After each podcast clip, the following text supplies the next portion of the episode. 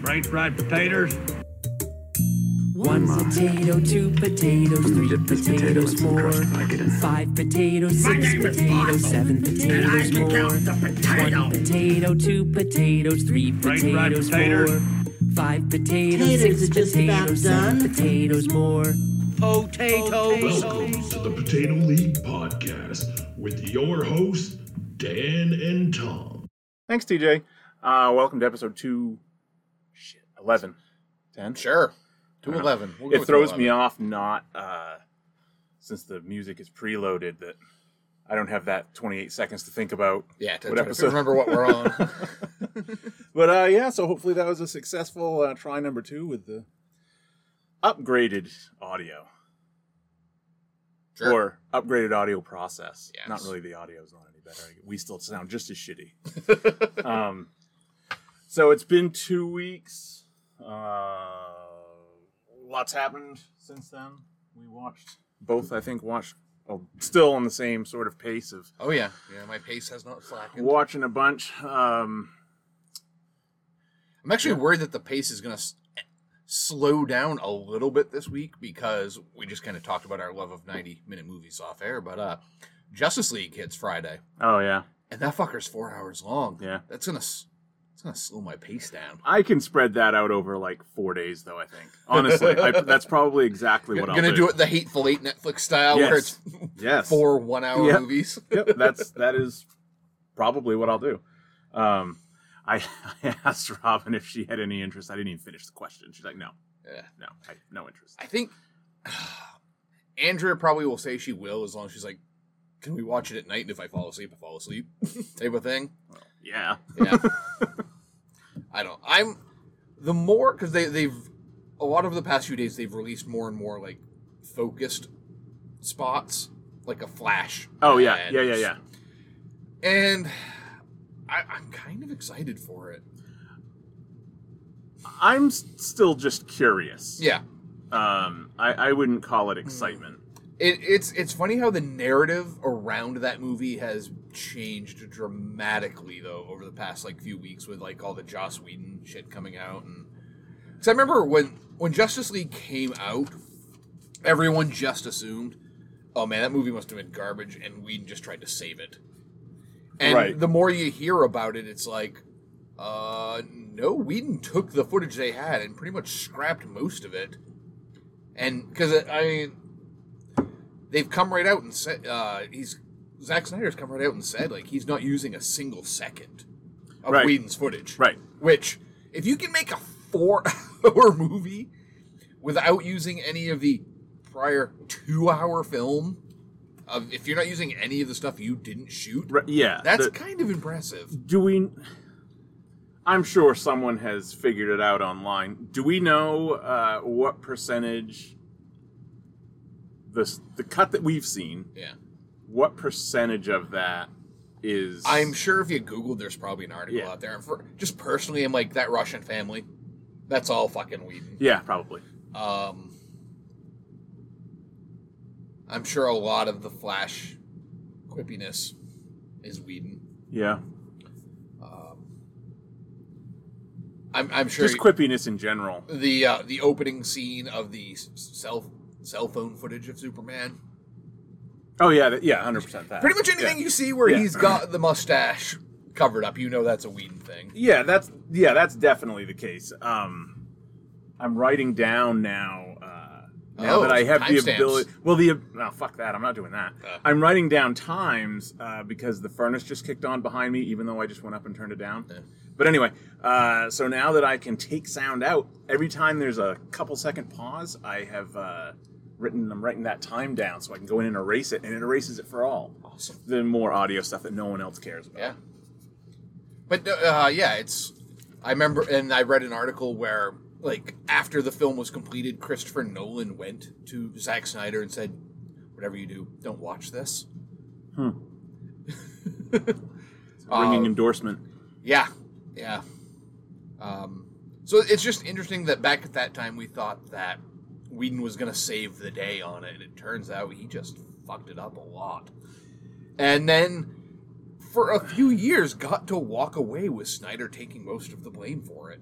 Oh yeah. Which- yeah. Dick move, man. I mean, we're learning more and more about.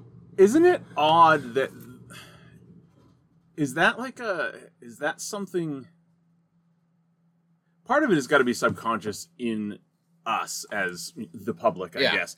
Is that uh now that more is known about kind of what a shitty person he is, ki- the sheen, we stop defending things in his movies that maybe don't need defending. I still stand that by uh, Firefly's perfect. Yeah. Um, but there's big problems with Avengers. Like that movie's kind of annoying. Yeah. Uh, because of all the quips and like Jesus Christ, fucking Yeah. just yeah, so there and and uh, same thing with Age of Ultron.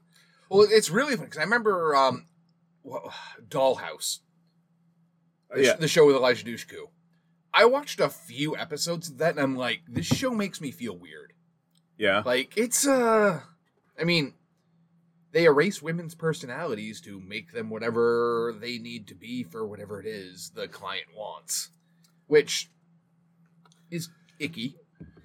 Um, and it doesn't Little projection there on that's what I. Yeah, now that you're, because it's like the same thing happens in Westworld, but in Yeah. Westworld they start to fight back sooner, Yeah. you know, and it's like you're almost from the very beginning led to feel like, wow, That's an awesome shot. you're almost led from the very beginning to feel like this isn't right yeah. in Westworld. Oh yeah. yeah. oh, the, the yeah, treatment definitely. of the It's the point of the show. yeah the inhabitants of Westworld is that it's human beings doing some awful things to people that don't that just get erased. Yeah. because they're not real people. In Dollhouse, they're real people. But yeah, it's like now I almost kind of want to go back and finish the show just to Yeah. see if it's like all the warning signs are there because it's and it's not just like like just if it was a few months ago like um the guy who plays Cyborg came out and was like Whedon was an asshole, Right. complete asshole on set. Um, he did, you know, and it's not right that he got to treat people like that. And now it's like pretty much someone from almost every show. I think pretty much with the exception of Firefly, no, none of them have come forward. Well, maybe that was too early in his career. Well, no, that would have been It's still post Buffy. would have been post Buffy. Yeah. yeah. But yeah, like more and more people are coming forward and just like like Michelle Trachtenberg was like saying Yeah. there's a rule he couldn't she couldn't be alone near him. Yeah. And I'm like, Jesus, she was 15 at that time. So is it just because he's an ungodly asshole, or is it because Yeah. I mean, Um, because he's always cast young women. Did you Always. did you ever read the I don't want to call it an article, but his like his ex wife wrote. A, Oh, yeah. Did you read that? That was brutal. yeah, I, I'm thinking it's that. I mean, it doesn't it's not better in any way, but it's like he's just uh yeah. It, I, I don't know. yeah. And Read, find that article and read it. it Yeah, shouldn't oh, be and, the, hard. and the crazy thing is too is like he was a champion of feminism for so Yeah. long. yeah, and everyone was like, but he he projected the good image. Yeah. and it, it took a, when once people finally started talking about what a dick he is, it just opened the floodgates. And I mean, they took him off his HBO show that he helped create, the new one that's coming out. I can't remember the title. Ah. Google that too. Welcome to our podcast. What are we Google that. We just kind of we bring don't actually, shit up. And, we don't actually know anything. Yeah. um, but yeah, he got taken off of that, like, and it was handed over to someone else because they didn't want to cancel production. on it. And again, it's about young women superheroes in like a Victorian era. I have no idea what that is. What is that? I, don't- hold on, I, I'll Yeah, I'll, Dan's gonna I'll, look it I'll up. go to IMDb. Uh, meanwhile, I'm going to look up uh, this week's "How Did This Get Made." Did you listen? I to haven't that? listened yet, but I mean, this is likely one of the last things we're gonna see from Whedon because he's gonna be like Kevin Spacey territory for a while. I think. Well, in that in an instance like that, no one's going to want to work with him. Yeah. And it's not even like a. Uh, he the, ne- wouldn't. the Nevers is what the show is called. An epic tale following a gang of Victorian women who find themselves with unusual abilities, relentless enemies, and a mission that might change the world. Comes out in April. Huh. But yeah, he was Nick Frost is in it.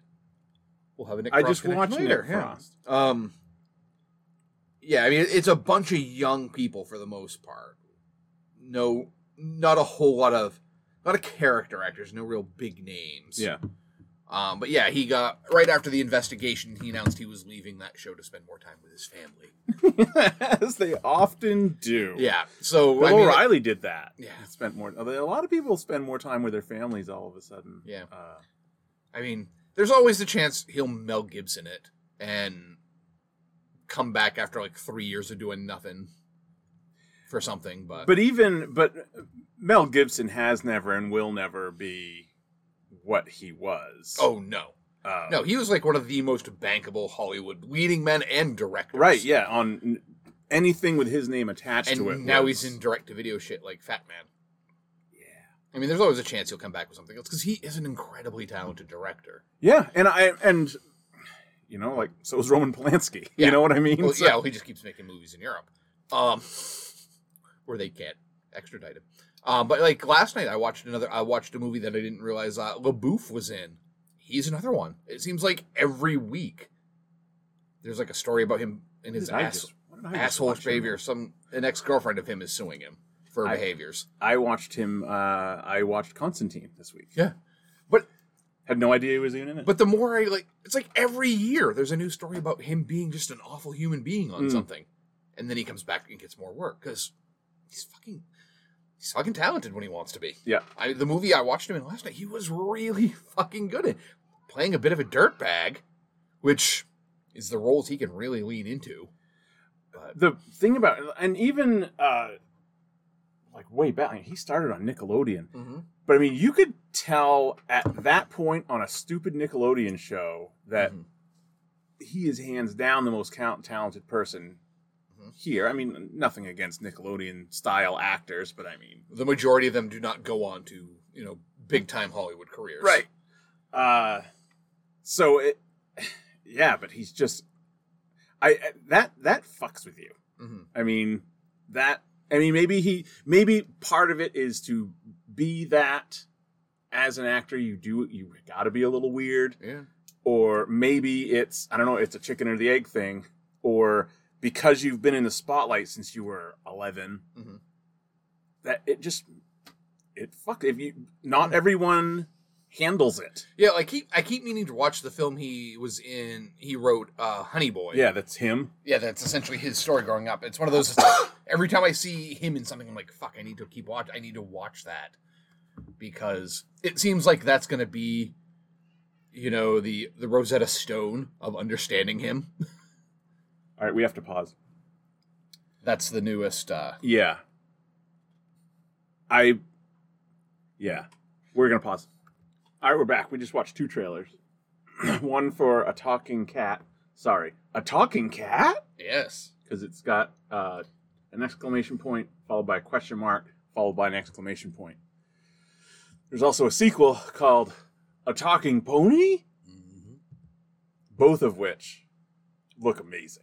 Yes, both rated in the low twos on IMDb. It's hard, But uh, yeah, they were rec- uh, the first one was recently done as an episode of How Did This Get Made, and not surprising, judging from the- again how'd they fucking find it. I know they've got that research assistant. That that's they, well, they they credit her several Yeah. times for finding. well, they credit her in like every episode, which it's it's amazing to me because like, I mean, J- June is not going to ever bring a movie to the table, No, but it, it seems like Jason and Paul most definitely would. yes, But yeah, it- all of their movies are suggested by this assistant they have, yes, which that must be the greatest job.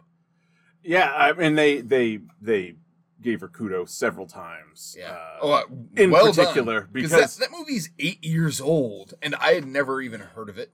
And the fact that, and a lot of times the ones like that that are real, like they did Governor Gabby a couple weeks ago. Did you listen to Mm. I that? did not. uh, which is kind of similar uh, budget wise and stuff, but it's not available anywhere. It's Canadian. Mm-hmm. Uh, not that, that makes it not available, but um, I can't remember how they ended up having to watch it.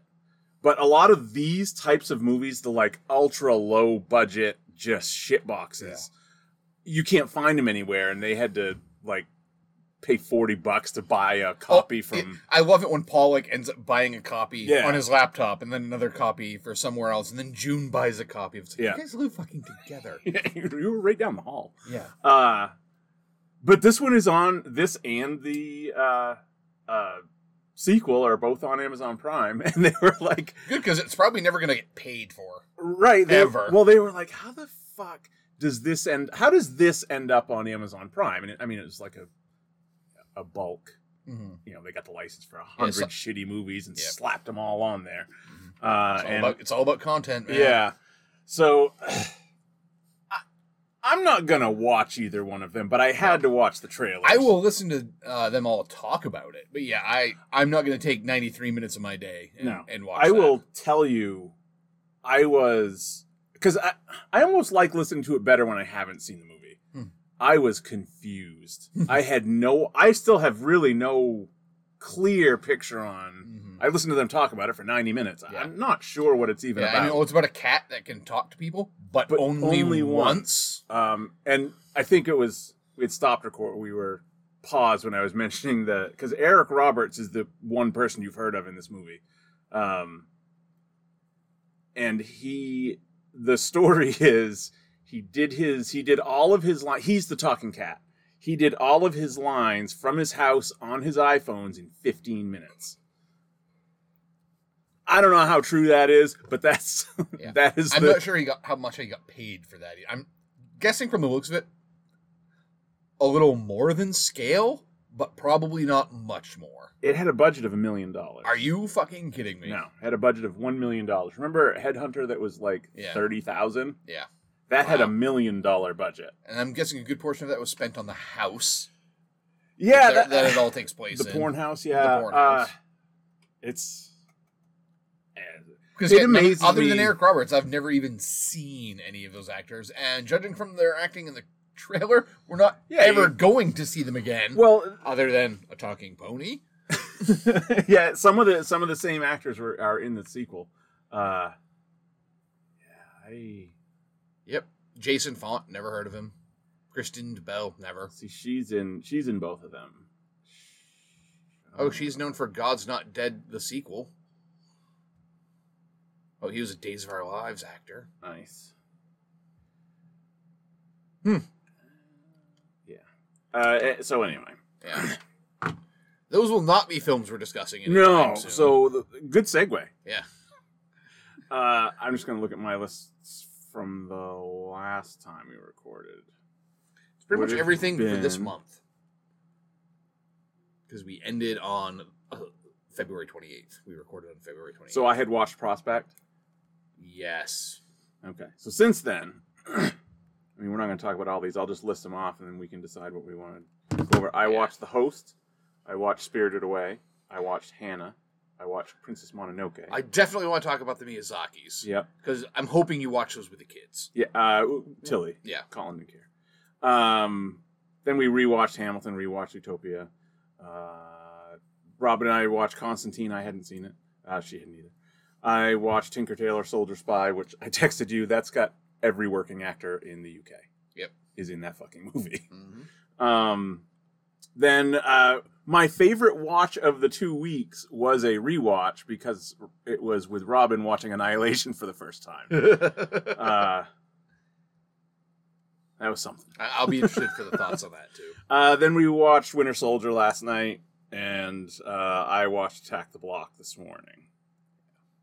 I mean, I've watched 5, 6, 7, 8, 9, 10, 11, 12, 13, 14, 15, 16, 17, 18, 19, 20, 20, 21, 22 films Jesus. in that time. So I'm definitely not going to talk about everything, but I definitely want to talk about The Dead Don't Die. I do too, because I haven't watched it because of how it was reviewed, but then you kind of I liked love it. it. I ooh, we might as well start with that one then. Yep. I'm a Jim Jarmusch fan. Yep. Um, for those of you who are not familiar with Jim Jarmusch, he's one of the like original independent filmmakers from the '80s. Um, I'm gonna just bring up the film and bring up like his credits. He's done some films that are a little more well known, but a lot that are not. Um, he was f- famous in like the early 80s or mid 80s for um, down by law stranger than paradise mystery train uh, puts tom waits in a lot of his films uh, has a very esoteric cast in most of his films loves loves casting um, musicians Yeah. loves working with musicians. Um, one of the best jokes of the Dead Don't Die is the RZA stars as oh he doesn't star but he's in it as a UPS delivery dri- uh, delivery driver. Yeah. the truck says WPS. Just one of those little things like that. Um, but he's also uh, been known for stuff like uh, the Johnny Depp film Dead Man in the mid Oh yeah. a 90s. Uh, Only Lovers Left Alive recently. Uh, Ghost Dog, which is one of my favorite films. Uh, from Is that him. uh, It's the one with um, Forrest Whitaker? Forrest Whitaker as a samurai coded mafia hitman. Uh, yeah, so he's he's definitely done a lot of independent film. He always gets great actors. People love working with him. Uh, and Just the- like Joss Whedon, just like as we Joss were Whedon. talking. Uh, this film is no different with its fucking cast. Its cast is amazing. Um, the main stars are Bill Murray and Adam Driver as two cops in this small town when a zombie apocalypse breaks out. It is the least zombie apocalypse movie you will ever see about a zombie apocalypse. yeah. Um, because most of the time they're just reacting to it in kind of weird, offbeat ways. Which is, if you've seen Jarmusch films, his characters act like that. Um, one one of the funniest things about the movie is um, there's a song called "The Dead Don't Die" by Sturgill Simpson that plays continuously throughout the movie, and the characters constantly comment on it playing. and then eventually, like Bill Murray throws it out the fucking window because he's sick of hearing the song.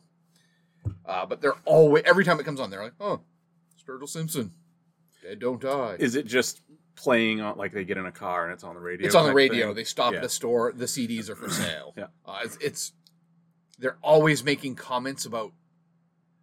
They're like, especially Adam Driver breaks the fourth wall a few times. Is that on HBO? Yeah, because like it's playing once one time. They're like, and Bill Murray's like, "Why is this always playing?" And uh, Adam Driver's like, "It's the theme song." didn't you Didn't you read the script? Like where they're commenting about the movie they're in, but not for a whole lot of time, and not so much that it continually becomes a Not that it's it's Yeah. not a bit. it's not a bit. It's just they talk about it like once or twice. Um, Tilda Swinton is it is in it as a mortuary owner, who is also a samurai and an alien. Because you'll learn that when the aliens show up at the end. Um, Chloe seventy, Steve Buscemi is an amazingly racist farmer. Mhm. Uh, Danny Gl- Danny Glover's in, it. and I always just love when Danny Glover shows up. He doesn't get that guy doesn't get enough work anymore. Maybe he doesn't want to. Uh, Caleb Landry Jones is the owner of a store who knows some stuff. Uh, Rosie Perez is in it as Posey Juarez. Uh, as a reporter, she's always on TV. Uh, Iggy Pop plays a zombie. Uh, Carol Carol Kane is in it, mostly as a zombie. Uh, Tom Waits is in it as Hermit Bob, who is just always on the outskirts of town, watching everything through binoculars and making comments on it. it's I mean, the way I'm describing it, it's, it makes it sound very meta, but it really isn't. But it is once in a while. It's if someone tells me they didn't like this film, I would 100% understand it. Yeah. It's not one of those where like, how can you not like that fucking movie? You tell me you don't like that, I'll be like, I understand. Uh, but it's for me, it it was just oddball and weird enough that, especially in this world where zombie movies are a dime a fucking dozen now Yeah. Yeah. it's nice to have one that isn't typical. Um, and they don't spend much of the time actually fighting or running from zombies. That's what I've They're just liked. kind of there most of the time. that's what I've liked about a lot of the smaller indie sci-fi indie stuff that I've been watching this year is that uh, it's not it's not just like every other Mhm. you know Avengers did good let's do that Yeah. you know um, like the well a good example is the the Vast of Night is a good example 'cause Mhm. that's a an alien abduction story where there's you Yeah. don't see jack shit Oh, yeah. until I mean, this you see plenty of zombies, but there's not like but it's not there's not a lot of huge battles. it's not really the point Yeah. yeah so uh, I, yeah and that's um, it's not on the same level but the but attack the block where it's it's not a worldwide Yeah. It's happening in that apartment complex. Yeah, And it's, it's literally the block, that and they live in. nowhere else. Uh, which that was, uh, it was clever the way that that, Mm-hmm. because it's hard to make a, a, a, a an alien attack movie where it where you can justify the fact that it's oh it's just here, but it makes sense in that movie. Mm-hmm. Like there's an ex- explanation, a reasonable explanation for it. But No, Attack the Block is one of those films that, like, whenever someone's like, "Oh, what's a good sci-fi film I probably haven't seen?" Mm. Attack the Block. Um, yeah, it's uh, Joe Cornish, who honestly hasn't. He's written a few things, but hasn't directed that much. He recently directed, I think it was, the kid who would be king. oh yeah, It was that like King Arthur film I guess about that's British pretty. kids, Isn't that pretty good? supposedly. Yeah. Um, the, one of the big things was he and Edgar Wright were writing and directing Ant Man for Marvel for like ten years before it finally got taken away from him. Um, And that started pre Iron Man. Yeah, they that, would've that- been- yeah. they had That was been when doing Marvel wasn't going to have a connected universe. They were just going to kind of do some independent film, you know, not independent, but Individual- independent of each other Yeah. um, movies. And that eventually, they wanted it to tie in too much so that they, Wright and Cornish were like, we've had to rewrite this four times. We're not doing it again Yeah. um, and they moved on to other stuff.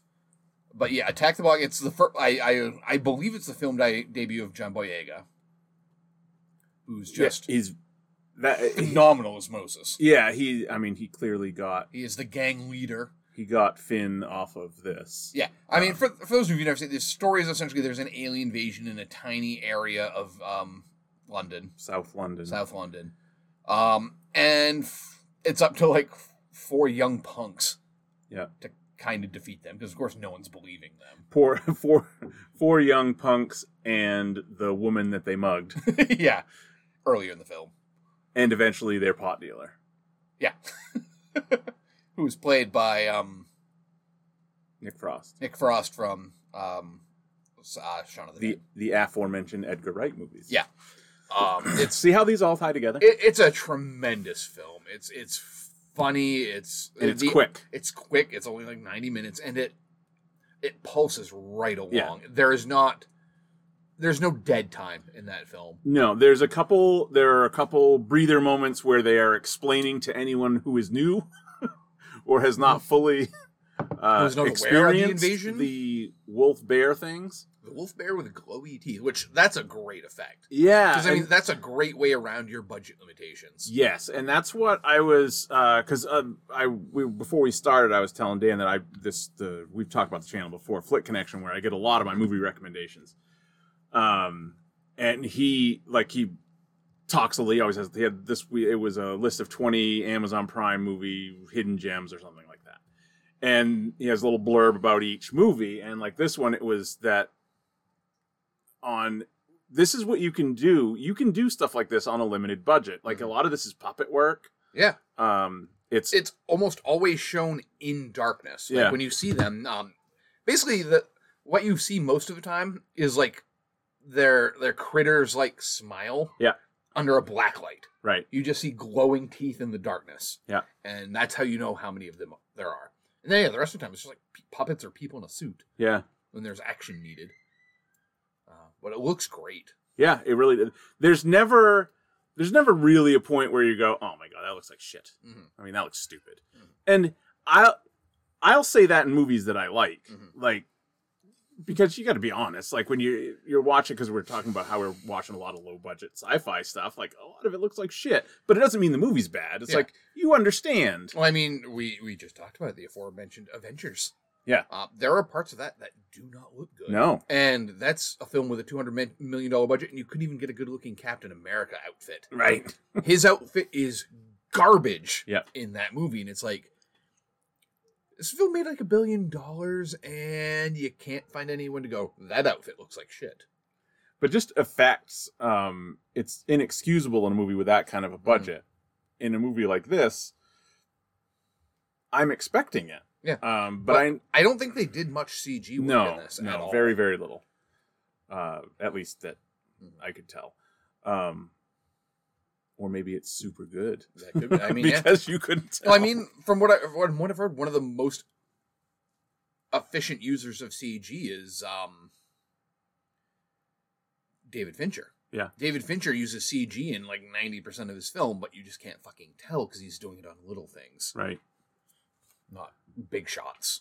Um, the other uh, one problem I did have is the kid that uh, the guy that the that was like the apparent obviously from the rich side of town that was just there buying weed. Mhm. Uh, he says that he got in trouble because he left a half ounce in his pants and it went through the wash and Hmm. like you couldn't leave a half ounce in your pants and not know it was there. Yeah. Maybe like an eighth. But a half ounce is a sandwich baggie. Yeah. like come on, dude. you said you left it in your backpack. Yeah. That's a little uh, more that's believable, but- better. You yeah. don't leave a half ounce of weed in your pants. I mean, those aren't Jenko jeans they're wearing. right. in a Jenko jeans pocket, I would believe it. You could, yes. Uh, no, I liked it, and yeah, like you said, it was like it's like eighty-seven minutes or something like that. And a lot of the ones on his list this month were super short, so I added like five of them to my Yeah. to my watch list. Um, the other one that we just watched a trailer for was the Australian one. These final hours, which I think he had had on a list before because I recognized it, but it's it's a uh, an asteroid heading toward Earth movie where there aren't there's no plan yeah, it's to 12 hours. and stop it. you're dead. You're it's it's gonna hit and everyone knows it. Um, so I'm it's gonna be bleak, but I'm I'm I'm interested. Yeah, no, it looked interesting. Um, good Balik one that we can kind of tie in here. I watched uh, this week Her Smell, which Okay. interesting title. Not even sure where the fucking title comes from, uh, but it stars uh, Elizabeth Moss as a rock and roll singer. Essentially, she's Courtney Love. Okay. Um, and we're meeting her at the beginning of the film as she's on a massive downward spiral. Um, her band is very popular. They went, you know, they they were selling out arenas type of thing, and now her drug use is finally uh, catching up with her. And now that the drug use is catching up with her, they are not doing as well. Um, and the As band- it usually goes. Yeah. the band is on the verge of a breakup. Um, everything. Did you they- blow up your fidget I spinner? totally blew up my fidget spinner. Uh, there's a new younger band. Um, with uh, what's her name there? Carla Devon. or- Clara De- Yeah. Oh, hold on. I Um, need to see it. Delavane. yeah. Delavane. Yeah. Uh, that they're also talented and they don't have quite the drug issue, so the the record execs are loo- looking forward to looking working with her than they are with Elizabeth Moss, who's again, she's so drugged out she's practically insane. Um, and it is one of the best performances I've ever seen of someone who is manic depressive and on a lot of drugs. Yeah. It's so realistic. Like if you've ever been around anyone like that, it it's scary how on point she is. Because it's she'll go from just being off in the corner nodding off doodling away on her guitar to 2 mon- minutes later just having all the energy in the world and just destroying the room. Yeah. Um, not physically, but just her presence. Yeah. Um, which is why it's weird that it's called her smell. It's more about her presence. Like, even when she's not in the room, everyone The is like, smell lingers. it's, uh, I don't know. again, the title I'm doesn't. trying. but like, when she's not in the room, it's her presence that is felt. Yeah. Like, everyone is like, oh shit, are we going to even, you know, the curtain's up in five minutes. Are we even going to be able to fucking play tonight? Yeah. Um, and then about halfway through, she hits her bottom, and then the remaining hour of the film is like her trying to kind of come back, sort of. Um, it's not a wholly original story, because again, it's drugged out rock star Yeah. ruins her career, then tries to make a comeback. Yeah. Uh, but it is the music is apparently she performs the music. Really? She sings in the movie, and one of my biggest problems with the movie is you don't hear enough of the music. Like it's really good. The song, the original songs they wrote for this are good. Did you know she was uh, a not quite Tom Cruise level Scientologist? Yeah, I've I heard. didn't I, know heard that. that. re- I um I heard it when um June and Paul Yes. did a thing. Yeah. Yeah. yeah. Well, that's the thing is like she's not as front forward as Tom Cruise is. I'm disappointed in her. oh, I am too. I am it definitely. I mean, I'm still going to watch Yeah, because which she's so fucking good. in makes us everything part she's of the in. problem. Yeah, but I'm happy that she's not as outspoken. I mean, we say that too, and it's like we still fucking watch everything Tom Cruise puts out. Exactly. But yeah, uh, she's so fucking good in this, and it's one of those films where it's like, this is why the Oscars are bullshit because that wasn't a nominated role, Yeah, and that's better than half the shit I saw. Um, it's only like a year or two old. yeah. 2018, I think. Yeah, that sounds right. And it's one of those where it came out in 2018, but no one saw it until 2019. Oh, yeah, definitely. uh, but yeah, really, really enjoyable. That's uh, that's a lot of things that uh, the sorts of things that I've been watching this year is stuff that uh, would have it, it yeah it, it was it was made in you know 2018 but it it didn't get sold until the 2019 whatever Mm. festival so and then it didn't make its way to anyone's eyeballs until Yeah. now so uh yeah, and it's on Hulu or HBO or something. I mean, I can tell you, I watched it on Vudu. Yeah.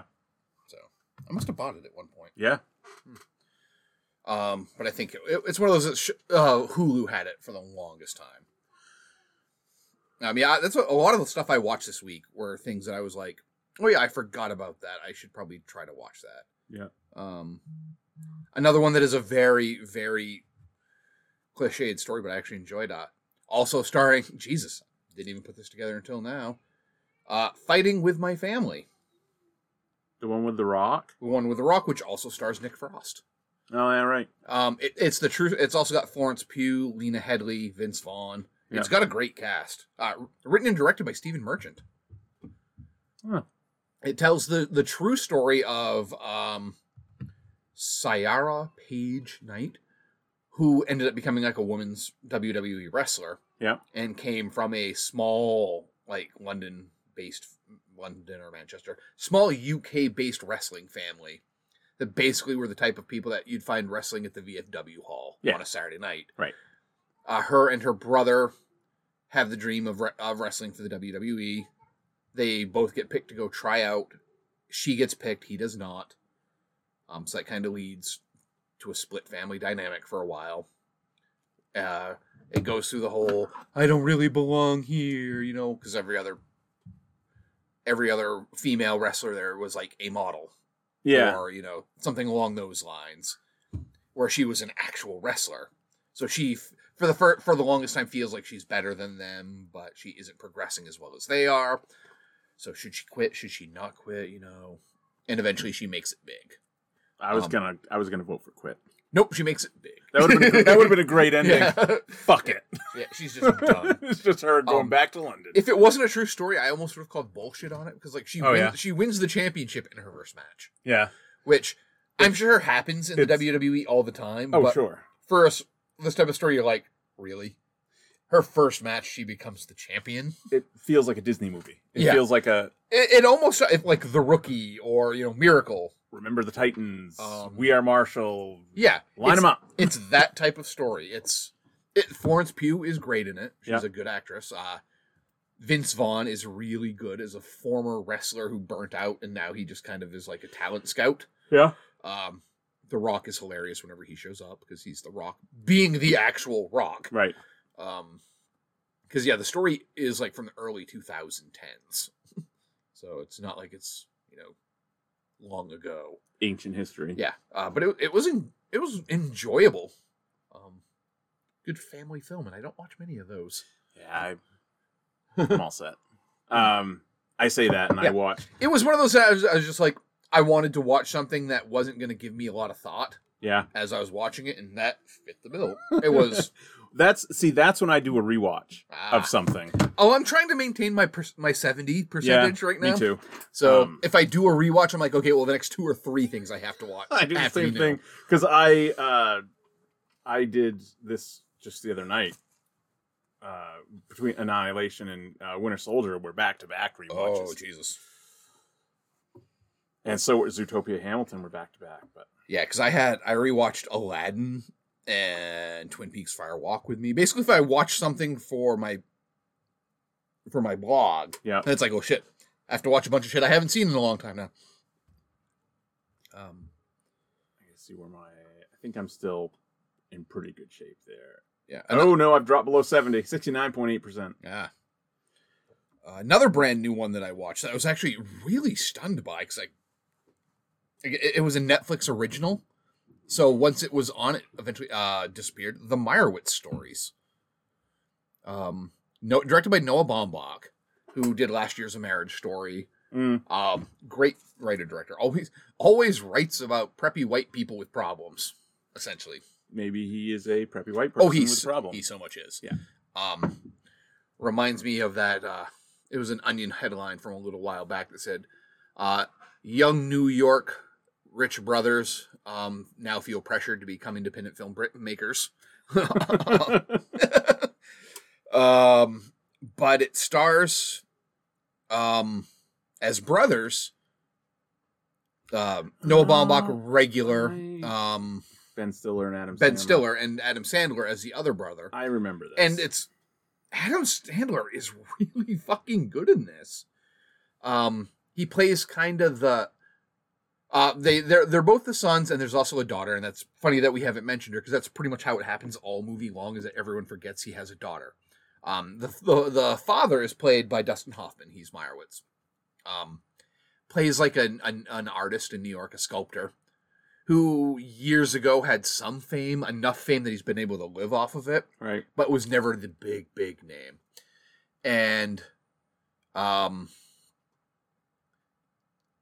he has medical issues through the film and so the family has to kind of come together thing Yeah. um ben stiller has lived out on the west coast he became successful he he manages like hollywood stars there's a great scene with him trying to manage um jesus i am adam driver I had two Adam Driver films this week. How about that? Uh, it's very, very funny, but it's all about family dynamics of having a father, and it's e- pretty much every conversation they have with their dad. The dad is only talking about himself, no matter Yeah. what they're saying. Um, it's very well written, as most Noah Baumbach things are. Uh, but yeah, it's funny that Sandor didn't get credit for being like a really, really good actor until a year later with Uncut Gems, when he's quite good in this. It's not quite to the level of I think he's better in Uncut Gems, but it's a more demanding role. Yeah. Because it, it, you do what the script. Yeah. Requires. Yeah. Whereas this, he's just a a suburban dad. Yeah. Whose daughter is now going off to college. His wife and him have recently separated, so he's kind of aimless and doesn't know what he's doing. And he's just kind of trying to be there for his dad, who always favored the other kid. Yeah. The Ben Stiller kid, who was the youngest, who was also from another mother. And the dad is now living with another woman who is parents to none of them, uh, played by Emma Thompson. She's Yep. great in it. Um, yeah, it's one of those movies where every role is someone good. Yeah. So it's, I remember seeing it when it was Yeah. first on. yeah, but that's the thing. It was like I had never thought of it again. promoted on Netflix. It was probably in their top ten Yep. for a month, and then it disappeared. yeah. And I just happened to be like, I was checking. So I- of late, I've picked up a lot of Noah Baumbach films on DVD. Um, and I was like, okay, which ones am I missing? And then I was like, the, the Meyerowitz stories. What the fuck is that? And I'm like, oh, that one was made for Netflix. That's why it's not on. Yeah. I can't find it on DVD because it's not out yet. Um, maybe someday Criterion will pick it up because they picked up Marriage Story. They did? Yeah, Netflix is doing that. Um, and recently Criterion announced they're picking up some Amazon stuff too because they're gonna have they're gonna put out One Night in Miami. Huh. And two other fucking movies, I forget which now. But oh, Sound of Sound of Metal, and a documentary Life or something like that. That's good though, because I mean, as a physical media collector, I hate it when shit only comes out on Netflix because then you forget about it. Yeah. It's a. It's a. a we, it's a weird marriage. Yeah. Of classic. Because you kind of tie criterion to Mm. the classic uh, theater. Yeah. experienced cinema. I'm just going to throw words like that out. Yeah, but I mean- that's what it is. But then And- when you think of like Scorsese's The Irishman, didn't play in a theater anywhere near here. Right. Um, but it's it's the type of film that should be available. And it's like I've never understood why Netflix and Amazon sometimes don't put out stuff on physical media. I'm never gonna cancel my Netflix subscription because I'm able to pick up a copy of something on DVD. Yes. That has never ever crossed my mind. there is too much con they should be uh, I, I mean i'm sure they've got the analytics up the ass but there's enough content on netflix for like what like what you just said no one's gonna buy a copy of s- you know the Meyerowitz stories. the and then go, Meyerowitz story- I can cancel my Netflix. now." Finally, I was paying fourteen ninety nine a month just to have access to the Meyerowitz stories, but now that I bought it, I don't need to do that. I mean, th- no one's going to cancel No. their fucking Netflix because they can buy them. That's just and in order in order for you to do that, you'd have to only be on Netflix for the Netflix originals, and if you bought all of them, then Netflix should be like, "All right, fuck you then. Yeah. You've already you've bought all of them. Good. Yeah. You know, that's several months worth. Maybe we should keep doing more originals if people, It's you know, st- pay for this, uh, you know, twice. I just uh, essentially. I, I just I just can't imagine that the two things are related. Yeah. Where physical sales would lead to even one canceled subscription. Yeah, because I mean, um, Portrait of a Woman on Fire, which I talked about a few weeks ago, that was on that that came out on Hulu before anything else. Yeah. and that's a Criterion film. And you know, I watched it for free, went, "Holy fuck, this is really good," and then went and bought it on Criterion. Yeah. 'Cause that's how it should work. Yeah. Um, I mean, Criterion has their own channel, Well, and, but yeah, yet, they, I mean, Criterion has their own channel, but yet they still put out DVDs every. They still put out five to six Blu-rays and DVDs every month. Yeah. because they're- it's not always going to be on their channel because they ro- like others they rotate through. But what I do for a lot of that stuff is I watch it for the first time on the channel, and Yeah. then go, "Yep, that was really good. I want that in my collection." well, yeah, and that's the other thing about physical media is that um, most of the time, probably 90 I don't know. Again, someone has these analytics. Probably 90% of physical media sales for movies are movies that you've seen. Mhm. No one's buying you rent movies for the first time, most people. Yeah, Um yeah. Blind buys are rare. Yeah, And so- usually you only blind buy something when someone's like, "Holy shit, you gotta yeah, dude, watch this. You have to buy it. or It's so like good. it's the only op- it's the only way you're getting it. Yeah. Um, but so if you follow that logic, if you buy a physical copy of Meyerowitz Stories, it's because you watched it on your Am- on your Netflix account Yep.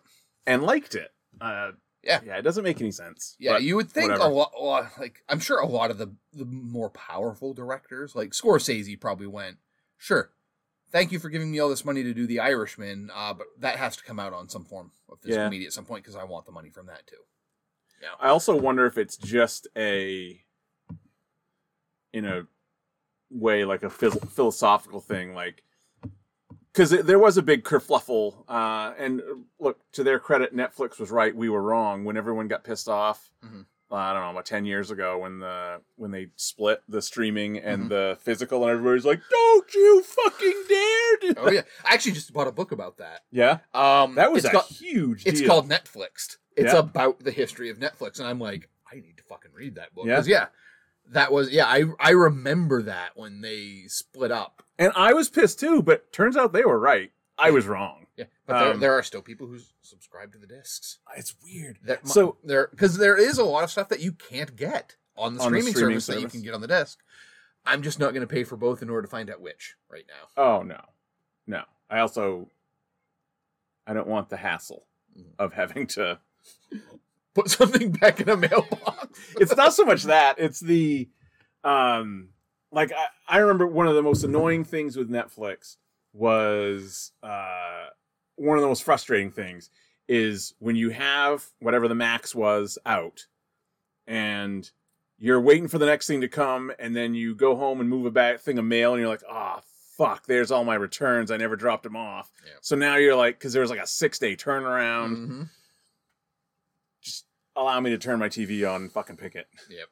um but at the time even at the at the time where we were living i mean no one's internet was great but ours was shitty Oh yeah. uh so the Oh yeah. I remember having to buffer oh, yeah episodes. yeah yeah Like, Like if you watch an episode of The Office, you were buffering for five minutes. Before Yeah, it I started. would. We w- well, like when we used to watch the uh, when we would do that, we would start it, pause it, and then go make dinner. Yep. And then come back and Yep, watch it, do the same thing. which Yeah. is crazy to think of now. Well, it's funny too because in the book right now, it's, I'm only on the first chapter, so I just picked it up. But like, they're at the point where they're just mailing themselves DVDs to see if they don't show up broken. Oh yeah, Yeah, because they're like that was their biggest test. Yeah. like we could probably do this, but turns out DVDs are incredibly tough. yeah, yeah, that that was their biggest worry. It's like if we throw this in a because it's like anything other than an envelope, this idea doesn't work Yeah. because it will be too cost prohibitive to do this. yeah. So they had to make sure that you could just send shit through the And mail very in an, bulky. in an envelope and have it arrive fine. Yeah.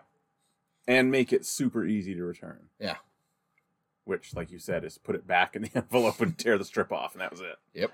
Uh, I do miss those days because it was exciting. Mhm. There was a, a weird excitement to it when something. The only time it ever bothered me was like if like um I know that's how I watched The West Wing for the first time. Oh yeah. So I would get I was on the three disc at a time plan. Oh yeah. and I would like the next three discs would ship. But sometimes one of them was coming from a different like distributor. Mm. And you'd get I'd get like the second and third disc and Yeah. not the first disc Yep. first. So I'd like again small problem. It's like oh, guess I'm, I'm gonna have to wait an extra day or two. I did that but once. knowing that I had those two discs there that I couldn't watch right away. I did that. I can I can top that or a worse show to do that with. I I can remember that happening with 24. Like Mhm. I haven't seen nine o'clock yet. I can't watch 11. Oh, and then I remember one of the seasons of Gilmore Girls, like disc four in one of the sets was like never available. Oh yeah. So they were like, "Do you want us to send this five and six? I'm like. No. No. Wait until four becomes available. And it's like, did everybody in the world have disc four at that moment? No one wanted to return it. No one and then no one was returning it. It's a Or really they, good episode. Or on they that were one. broken or Yeah. something along those lines. Yeah. It is funny how we miss those days though. It is. I I think of it fondly, but I wouldn't want to go back to it. Oh. That's that's a good segue though into another thing I watched. I watched a documentary called All Things Must Must Pass, which is about the ending of Tower Records. Huh. Uh, directed by Colin Hanks. I was trying to think of the. He's not involved in. I was thinking. I was trying to think of it because when you said Tower Records, I immediately thought Empire Records. Then when you said Colin Hanks, I was like, was Colin Hanks in No. that? No, but Liv Tyler was, Yes. and Liv Tyler was also in uh, that thing you do, which was directed by Tom Hanks. that's how I connected those. Well done. Um, really good documentary. I mean, I my my memories of Tower Re- Records are fond, but very very limited. yeah, because we didn't have Because one. we close. didn't have one here, but when I lived in Boston, that's where I bought everything. Right. It's like that's where I waited on release day to get a LP of all things of Vitalogy. You Yeah. know, um, it's where uh, I picked up REM's I got it at Everyday Music in downtown Farmington. I got um uh, Pisces Iscariot from Smashing Pumpkins there. I got um REM's Monster there. It was for the first time like in my life where I was able to get all the music I wanted. Anything you wanted. Yeah. Um and Tower Records again. Coming from a, a small town where we bought our records at Ames, yeah. you know, a very limited selection. Yeah. And every once in a while we got to go to Record Town or Cassette World or whatever the fuck they were in the airport mall. I mean in the Bangor Mall. Uh, There was a Sam Goody at one point. Yeah, but they've but- all gone through mass, Yeah. many different names. I'm trying to think of what it was called first. Yeah. Because I remember buying uh, cassette singles. Oh yeah, yeah, from that nook that's uh, like where like right near Dick's now. There Yeah. was like a it was a cassette oh, there that was Tape World. tape world. Yes, That's what that was. Yeah, that Yeah. was the OG one. Yeah. Uh, what was it called when it was across the mall and and maybe one of the maybe where Foot Locker is maybe in that uh, neighborhood? FYE. E, I can't- Before that. yeah, I can't remember. I can't either. Yeah, Tape World. I'd forgotten about Tape World. yeah, And it was just a fucking wall of tapes. yeah, yeah. It was Wall O not much tapes. bigger than where we're recording in your basement right now. But yeah, No. Oh no. floor to ceiling tapes. Yeah. Tape Uh, World. I forgot about that. um, So it was almost a, like it was almost a kiosk. Yeah. Because the the counter was basically kind of in the mall. Yeah.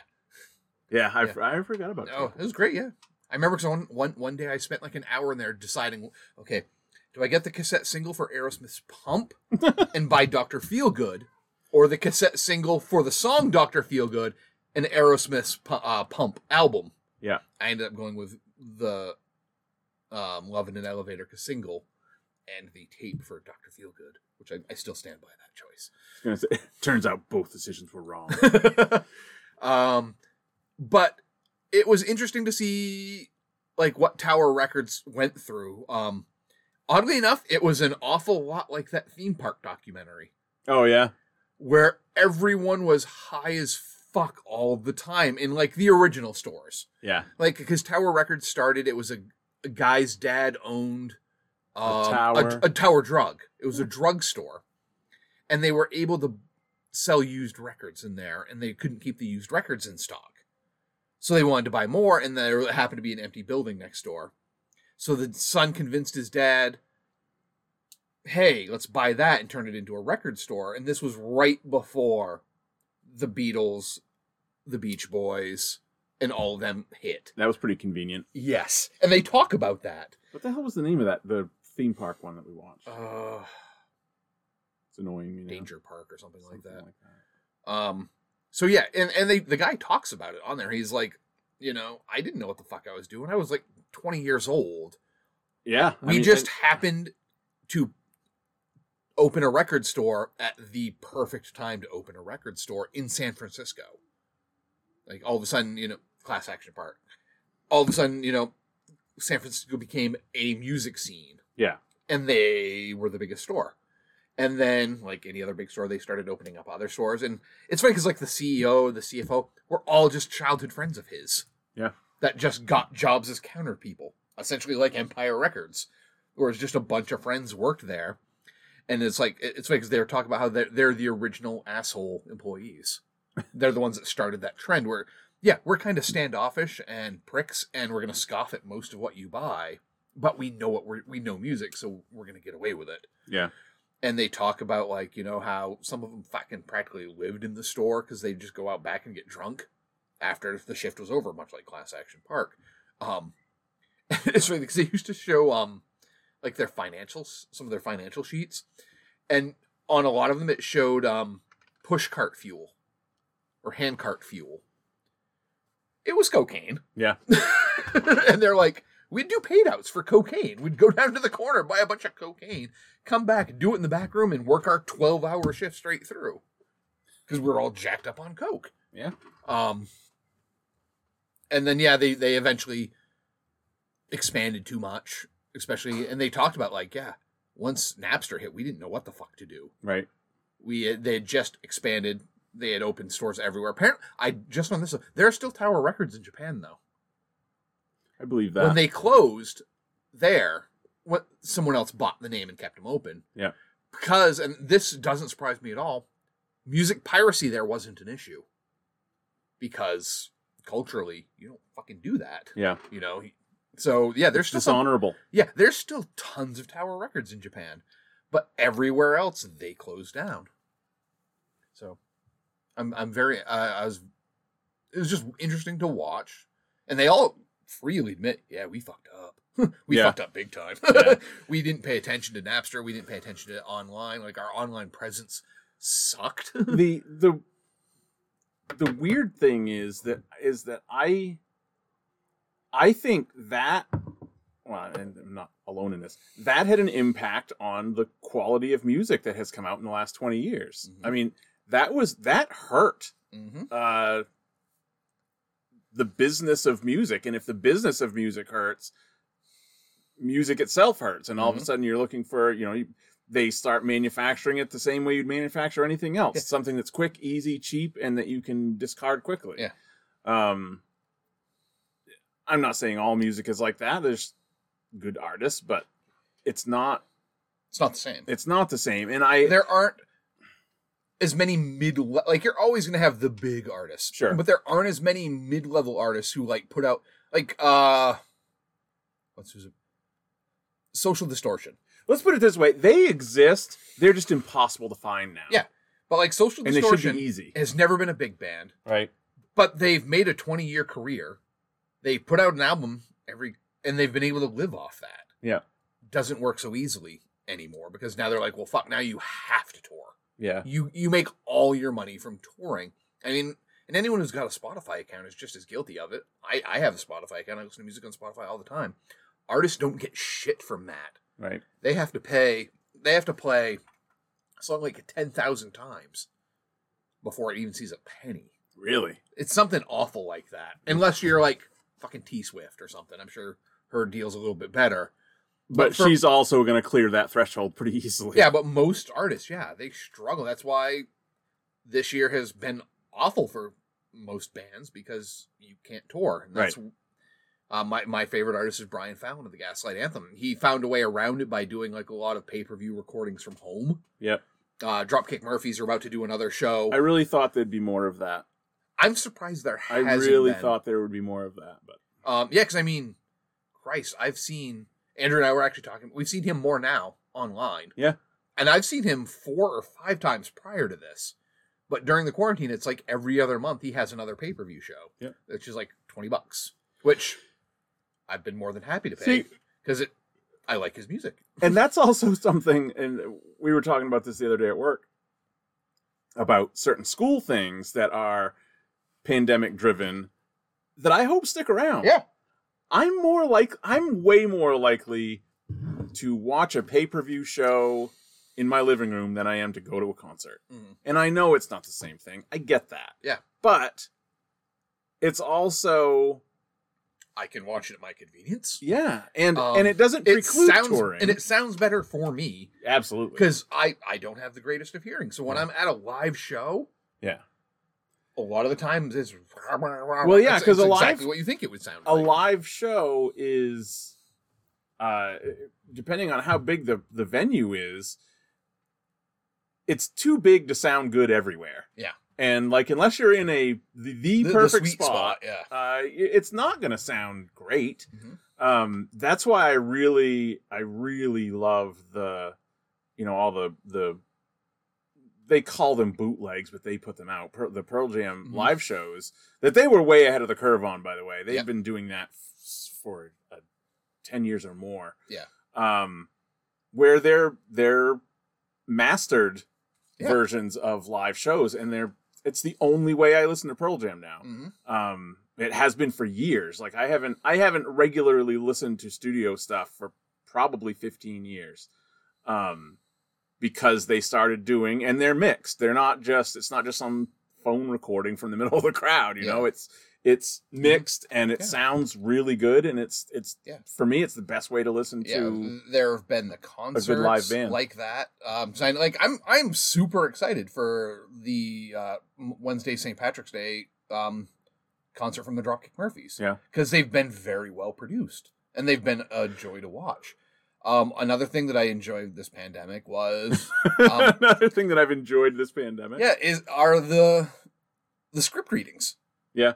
i have loved those they've been amazing it's like and i to And think to think that that had never been done before and shia labeouf was the best part of one of them yeah and mandy patinkin was the Be- best part of another because he's so fucking weird yeah but Did you I, ever watch that? Yeah. Clips of it? Oh Yeah. my God. but i yeah i mean i've watched probably now four or five like studio like recordings of casts doing a read through of screenplay It's cool just to see it. yeah Even if they're not I actually kind of like it when they're not doing it like a this is a super table read yeah where they are just kind of Yeah.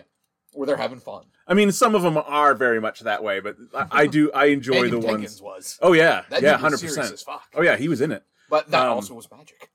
and but like the Shia LaBeouf thing, you were you're like, is he doing Spicoli right now, or did he really just drop his lighter on the floor of his car to light his joint with, and he can't find it, and he's bending over trying to find it while reading his lines? I don't know. well, the dazed it and doesn't Con- matter. the dazed and confused one was like that too, where the kid who played the burnout Yeah, kept like having to be cued because he looked high as fuck, and it's Yeah. like, is he in character right now or Right. not? and does it matter? and then it's like also watching like everyone get excited when someone reads like the when someone says the famous line. Yeah. Like, 'cause I know, like the dazed and confused one when um, McConaughey went, all right, all right, all right. Like everyone else who was in their little square was like, Yeah. yes, he said it. W- Did they uh air quotes recast any of that, or was that all Um, Like, was it Rory Cochrane? Yeah. Oh yeah. Okay. Yeah. It was the majority of it were the people. I think there might have been one or two who just couldn't make it, Yeah. or something like Yeah. that, or there were technical difficulties. But yeah, it was it was primarily that cast. Yeah. And it was awesome. because that was it, it was the funny part about the Fast Times one is that uh Shia LaBeouf was Spicoli, but Sean Penn was there too. Yeah. It wasn't So- Mr. Hand. Yeah, he was just laughing his ass off Yeah. because every time he said anything, because it that's got to be fun. Yeah. Just watching someone else go bonkers with the the thing that Oh, with you the- really with the got material. famous for. Um, it kind of it, it, all of it kind of leads into one other thing I watched because I realized I had never seen this film, the original Forty Eight Hours. You know, I'm not a thousand percent. I have either. I've seen another Forty Eight Hours numerous times because that was on that came out on video in like the nineties Sure. and it was on HBO. I even had the poster for that because it came out when we had the video store wa- on on HBO. But I'm like, I don't know if I've ever seen Forty Eight Hours. So I sat down and I'm like, nope. I don't know any of this because let me tell you, um, that script is hard. Yeah. Like Nolte drops the N word a lot Really? in that movie, a lot, and he ain't the only one. Really? Yeah. Um. I mean, it's an er- eighty-two. Yeah. Uh, it's a Walter Hill film, and I have a love affair with Walter Hill movies anyway. Um, and it, it was um, Eddie Murphy's first film role. Yeah. and it shows. Yeah. Like he's not Eddie Murphy. He's he's Eddie Murphy, but he's very timid Eddie Murphy because you can show he's like, is this? Am I doing this right? Yeah. Like I've been on SNL, but this is bigger time. I mean, it's hard to think like the next movie he did was Trading Places, which he was perfect. See, I thought that was his first movie, No. but um, I don't know if I've ever seen Ford. I, I don't. It's it's one of those things that was, uh, ubiquitous in the in the Yeah. that you were aware of. I it. knew everything Yeah. that happened in it because of another 48 hours. Yeah, And, I knew, you know, but I was like, oh, I for, I didn't know uh, that guy was in it or that guy was in it. like I think I'm that way about. Uh, I actually bought it a couple of years ago. I still haven't watched it. Um, with Close Encounters, Mm-hmm. I'm not hundred percent. I've ever seen like all of it. Yeah. You know what I mean? Mm-hmm. Um, Well, it's because, again, HBO had a big a lot to do with this. Things like before 85 were rarely ever on HBO. yeah, It's because it was like by then they were like on the new content. yeah, And it was one of those like like Jaws 3 where I saw Jaws 3 before I saw Jaws. yeah. I saw so many sequels to famous films before I saw the actual famous film. right. Um, yeah, and I was just like, I've never seen 48 Hours, I don't believe. So I finally watched it, and it's a solid film. But yeah, it's fucking. It, it's funny too because it's that is the originator of the black angry black captain role. Oh yeah, That's yeah. The, I can't remember the guy's name who's in it, but he is the angry. I'm always screaming, "My ass is on the line. Your ass is on the line." And th- that's where that cliche came from. Is that fucking the movie? thing they make fun of in uh, Yeah. Twenty One Jump Street. Oh yes. yeah. Um, trying to who was actually I've in I, it. I bring up Twenty One Jump Street because I've started watching. I've started watching. I've watched like two of them. Um, the GQ videos that are actors talking about their most famous roles Mhm. because it auto played after uh, I watched. Uh, Seth Rogen was on Jimmy Kimmel this week talking about his uh, new weed company.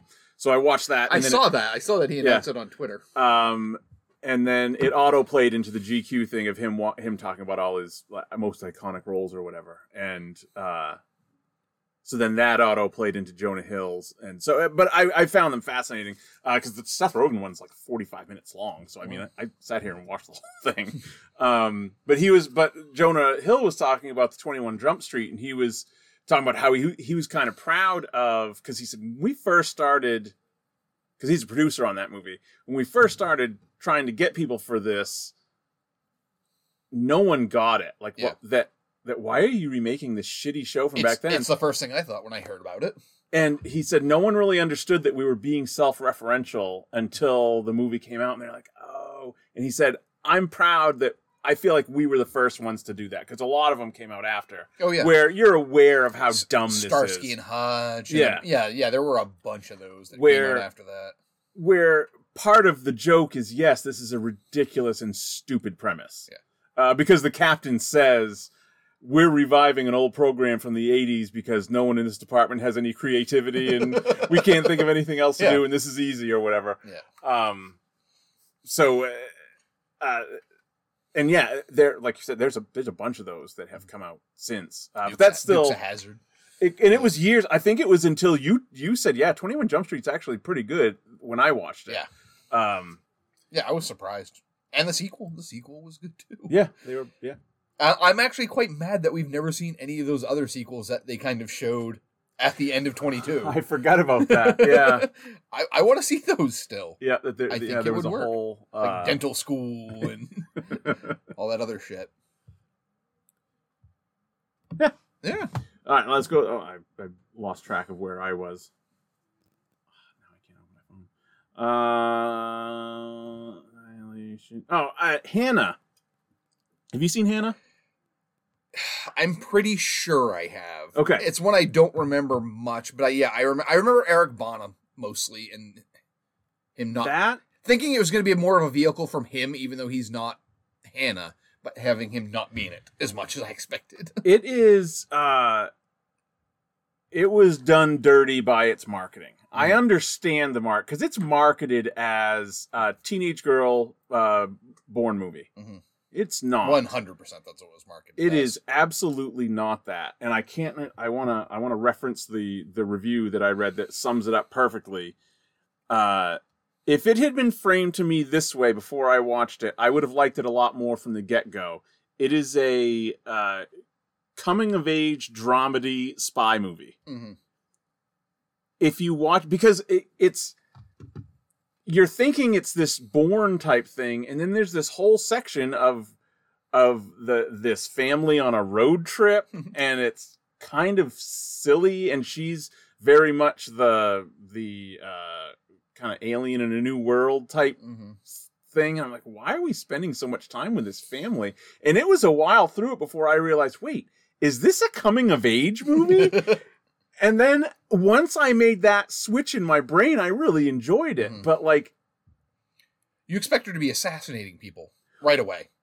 and the tone of it is is is lighter Mm-hmm. than the certainly the trailer or or I'm showing Dan certainly more than the the the poster look, there and Oh, she the is pointing a gun. yeah that's it's not really what the movie is um but yeah once you- if you go into it think of it thinking that way it's better the other one that i started uh i started the professional Oh.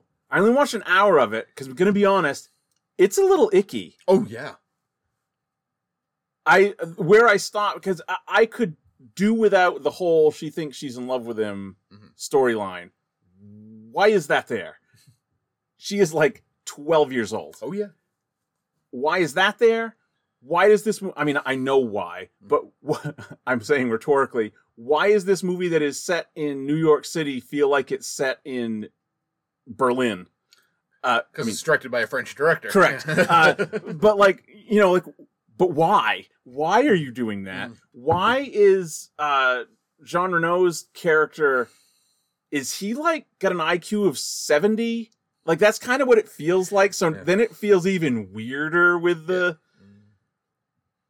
but man, Gary Oldman. yo yeah. And oh, Gary that- Oldman. Every time he is on screen, I'm just like, fuck. I wanted to text you uh, and I was like what's the accent he's doing? Oh, I don't think there is one. what the fuck is i mean it makes the c- character i'm not saying that as a as a critique Mm. it's almost a because it makes the character even more unhinged and uh well kind of like you were talking about with when you were talking about the way that elizabeth moss is in that movie that's the way i'm thinking of gary Yeah. oldman because even the people that are with him are like oh jesus what is he gonna do now Yeah. Please just don't shoot me. yeah just can we just get this situation over with and leave uh and yeah the accent because i know that he because i know Mhm. as a movie watcher that gary oldman can do an accent Mhm. And by Oh, yeah. accent, I mean other than his native British accent. Oh yeah. He was I fucking know- Dracula like a year later. Yeah, and, and I know he can do I know he can do American. Mhm. I don't know what the fuck that was. I have no idea what he's Yeah, doing. That's just him Um, go letting loose with it. I guess. Uh, so yeah, I'm about an hour into it. I had to stop when she tries to kiss him at the restaurant. I was like, I got to take a break because That is a film. I'm not comfortable with this. That is a film I have desperately wanted a sequel from, yeah, and I'm glad they never did one. Yeah. But I want one now it- with a 40 year old. with like a f- yeah, because I mean, obviously Natalie Portman's character in that is going to be fucked up by the events in this film. Yeah. I mean, just from Don't the- say anything past the first hour. just- oh, everything in the first hour is still like Yes, she's very gonna much. be fucked up for decades. yes, correct. So I kind of want to see what her character like is now. You know, I'm curious. I'd like to know what Natalie Portman thinks of that movie now. Yeah. I'd be curious. well, especially because like because knowing what I know of her, between that and Beautiful Girls, like her first two big roles, Were- she was kind of lust. Oh, she wasn't as lusted after in the professional, but she was definitely lusted after in Beautiful Girls. by- yeah, which and it's another film that's now problematic because you now hear things about um, Christ. one of the actors, Yes, Timothy Timothy Hutton? Timothy Hutton. really? Apparently, he, he might have been a bit of a rapist back in the early '80s with young young girls. So and now see, the thing is, now Beautiful that you- Girls is otherwise so good. That Yes. movie's so good. I love that movie. It's like one of my most underrated, underappreciated films of all time. And with that, and maybe this is me trying to defend it in my own mind, the ickiness in that movie is part of the story. Yeah. It's not. Yeah, 'cause Just- I mean, at least the character realizes, wait, I can't be in love with a twelve-year-old. Yeah. What the fuck is wrong with me? I need to go back. I can't stay home anymore. Yeah. Uh, But, yeah, It doesn't make it less icky. yeah. But it's like, but- dude, that still entered your thoughts for a while. that Yeah. you might be in love with this twelve-year-old. The things about prof- the professional that bug me are I don't want to say I'm okay with that, but. Uh, but the, the things about the professional is that it's things outside the character that are that make it icky. The the the sh- the Madonna charades thing did not have to happen. that was a directorial choice. Yeah. Um, and speaking of which, going back to the does this guy have the IQ? Does he have like a barely functioning? He's just French. Because like he doesn't know who Madonna is. Yeah. Come on. And he's like, when he's watching, he looks like a five year old when he's watching Gene Kelly in the in the Mm-hmm. uh, in the theater. Like, oh, what is this? Like, Yeah, what, is we there get it. something? We get it. You're French, and this is a whole new world for you. Yeah, but- but come on. Yeah. And also, someone somewhere says that he's German. I'm like, no, he's not. Yeah. He's Ger- that's what that he's supposed to be German because I'm not getting that at all. Yeah, no, I didn't either. Um. Yeah, so I'm not sure how to feel about it. Yeah. I'll finish it. Luc Besson films have always made me feel kind of icky. Yeah. Um, I mean, Fifth Element, Oh, that's him. that's him. Because Um, Hmm. that, yeah, the, the thing about Fifth Element is that it, it feels like a European sci-fi. It feels like a sci-fi movie taking place in Berlin. yeah. um, Uh, but yeah, I mean, I'm making he, connections he- now. yeah, he's he's done s- uh the jo- he did the Messenger of the Joan of Arc film. Um, yeah, he did. He's done a lot of the women as like assassin killer films of late. But yeah, he's problematic for me. He, he's done some good stuff, but yeah. Stay on your side of the pond. Yeah, yeah. You, you I'll, I'll watch your movies as long as you keep stay over there, Um because they're usually good. I'm Uh, trying to get to his uh, One film I watched this week that was icky in a in a different way. I finally watched the new Netflix film I Care a Lot Oh yeah, with see, I Ro- don't think I can. with Rosman. It's a hard watch. Yeah, I don't think I can. Um, I want to, but I don't because think I can. I, mean the whole the whole point of the film is she plays a woman who gets she's a custodian a custodian Jesus she is not a custodian oh well, yeah. she's yeah, but, But- not what you're thinking. Yeah, yeah um yeah she oversees old people old, old people she plays their you know under the guise of taking care of them. yes legally in their in um, their and waning is, years. and is milking them all for all their money oh, he did Lucy too.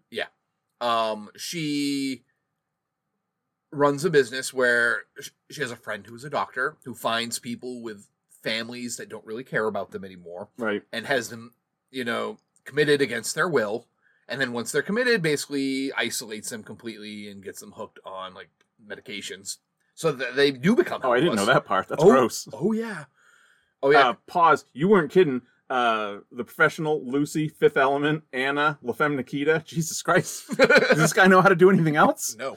Uh, okay, carry on. Um, but yeah, no, she has like a friend who's a doctor who picks these people, and the whole thing is they pick Diane Weist because she's wealthy and doesn't have any living family. I'm sorry, Diane Weiss for the rest of my life is just going to be tied directly to uh, Brooklyn Nine-Nine. Um, so she gets they com- they you know commit her, they take away her cell phone, and then they start putting her on all these medications. Um, you you later find out that sh- that woman is not who you thought she was, because yeah, she's wealthy and all this, but you find out that her social security actually belongs to a dead person. Because um, while she doesn't have family, she does, and her family is uh, Russian mafia, P- uh, and the head Which of the is Peter Dinklage, right? Peter Dinklage, Yeah. who is awesome in it. Uh, but yeah, in order to, you know, they start blackmailing each other back and forth, and she's like, "Well, I'm gonna put your mother in a different wing and take away all her and put her on. I'm gonna take away her medic her pain medications and put her on more antipsychotics because she can do that. and every time it's taken before a judge, the judge is like, "Well, she's been taking care of all these people for so long, she's good at it." And you're like, "Holy fuck!" Like this isn't out of the realm. No, Um, no, it's not. It happens. It I mean, hap- it, this might be a more sensationalized. Yeah, it is definitely a little But more it happens. sensationalized because there are definitely points where I'm like, okay, there would have been a hear a second hearing. Yeah. By now. Yeah.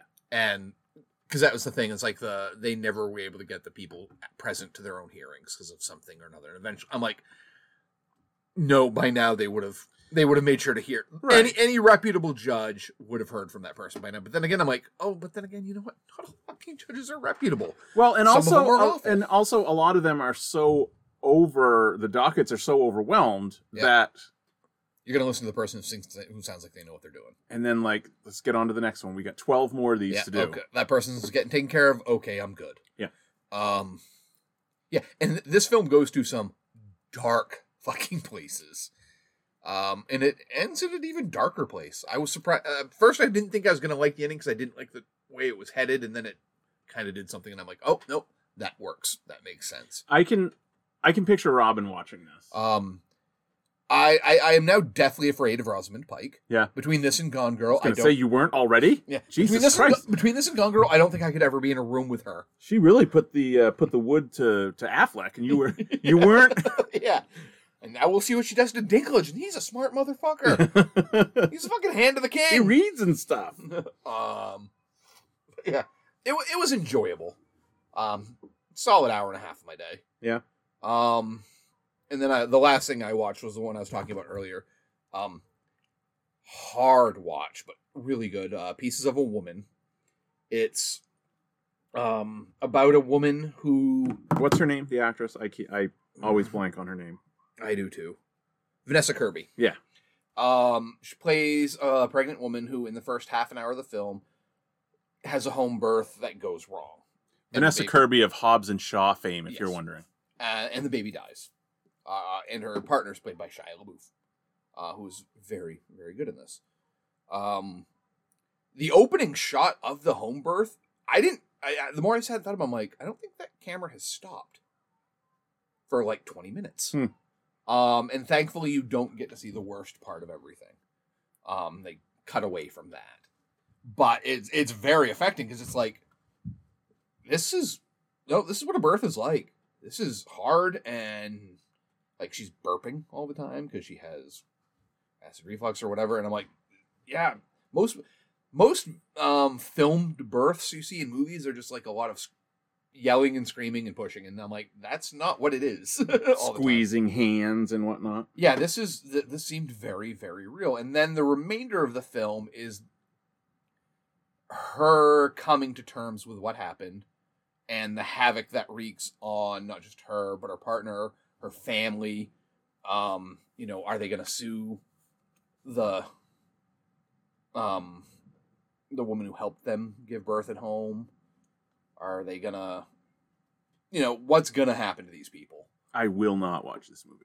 It's a I hard can fucking guarantee you that right now. watch. It was a hard, hard watch, but it was I will really sooner good. watch Sophie's Choice. Um, I know she's been- uh, Venice Kirby's been like on the short list for potential Oscar nominees Yeah. for this role. Yeah. I would not be if she gets a nomination. I don't think she will, because this is one of those films that's not that showy. Yeah. for her. there's not a lot of hollering and screaming coming from her. Uh, There's no clip. yeah, it's a lot of quiet scenes. Yeah. Um, a- a lot of the angrier scenes are Shia LaBeouf being angry and gruff, or um, Ellen Burstyn, who plays her mother, just still being fucking awesome. She's great. Um, but it, it was a really, really good performance, and I, I hope if she gets nominated, I'd be very excited for her. I think yeah, the nominations come out tomorrow, tomorrow morning at like five a.m. Shia LaBeouf is one of those people that um, I assume in real life he either smells really bad or amazing.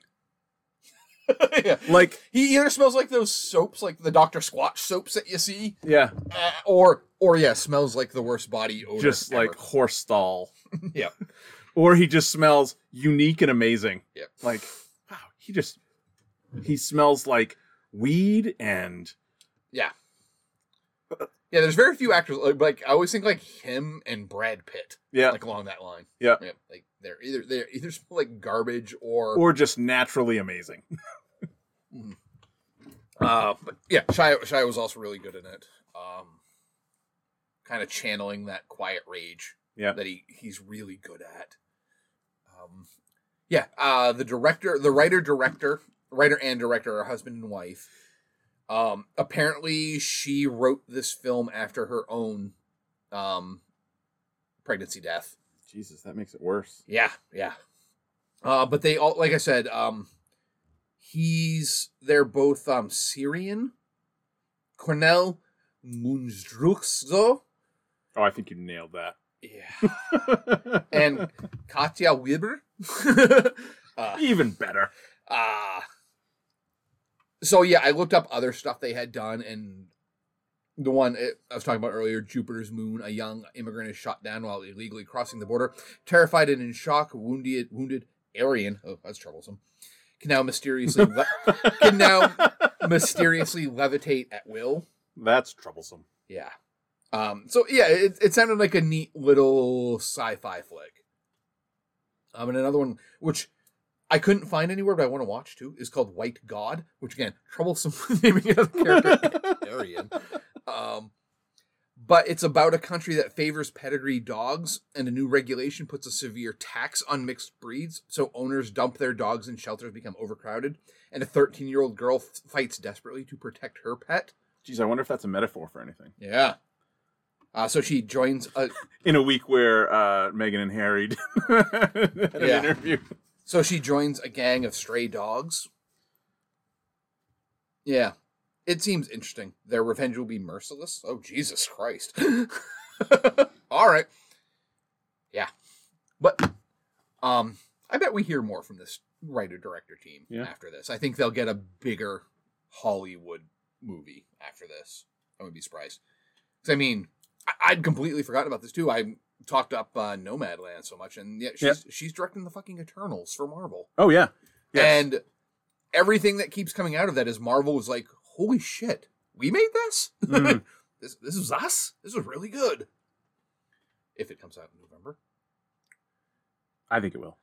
I'm i think still it will. I'm still disappointed that Marvel is not putting out Black Widow to VOD right away. I know. It's still going out to theaters. I'm like, it seems that seems silly. it feels like it's going to be out in theaters for two weeks, and they're like, they're going to be like, oh shit, Yeah. we've made no money. Let's put it because just put it out on fucking Disney Plus with the thirty dollar pass thing or whatever it is. I'll do it. I'll do it too. You know, Um, I want to watch that as soon as possible. I'll pay the thirty bucks so that I can watch it a couple times that month. You know, uh, bit of personal news. Robin and I both got our first. Uh, speaking of theaters, Yes. got our first COVID shots this week. Um, when can I go to the theater? Can I go to the theater? I don't know. Is it o- is it socially okay for me to go to the theater after I get my second shot? Twelve I thi- days. I think so. I think so. Yeah, I, was- Rob and I were talking about that. I'm like, for the first time in my life, being a middle aged white male has done me no good right. because last year, I would have been at the top of the list because Yeah. my health was shitty. Yeah. Um, I'm, I'm a year on medication now, and I'm not quite as my my risk factors aren't as high, and I'm 45, so it's like I'm still waiting till May. It does feel. I and I honestly, I think it's going to be. Uh, I think it's going to be sooner than that. Um, Hmm. I mean, yeah, I'm not upset because like everyone's like, oh, like I don't know why anyone is complaining that teachers are getting their shots now anyway. Like, I don't either. I'm sorry if you dealt with the public at all, you should be getting your fucking shots. And it's like that's why I'm not upset that I haven't gotten mine. I'm like, I, I, I'm at home. Right. I'm not out dealing with anybody if I don't have to be. Right. So yeah, put me at the back of the list. I'm fine with that. You know, make sure. You know, I want my kid who's in the fucking military getting it before I do. Yeah. I, I want my mom getting it before I do. I definitely feel you definitely feel weird about it. Um, but on the other hand, uh, I think of it as everyone the the the, the school system is basically everyone in this area is one degree of separation from that school. Mm. I'm that I bet covers 99% of I the would- population. I would believe that in a heartbeat. Uh, so, and then we are in contact with, and it's, this is nothing to the kids, but because they're kids, the least responsible Yeah. Mm-hmm. of that population.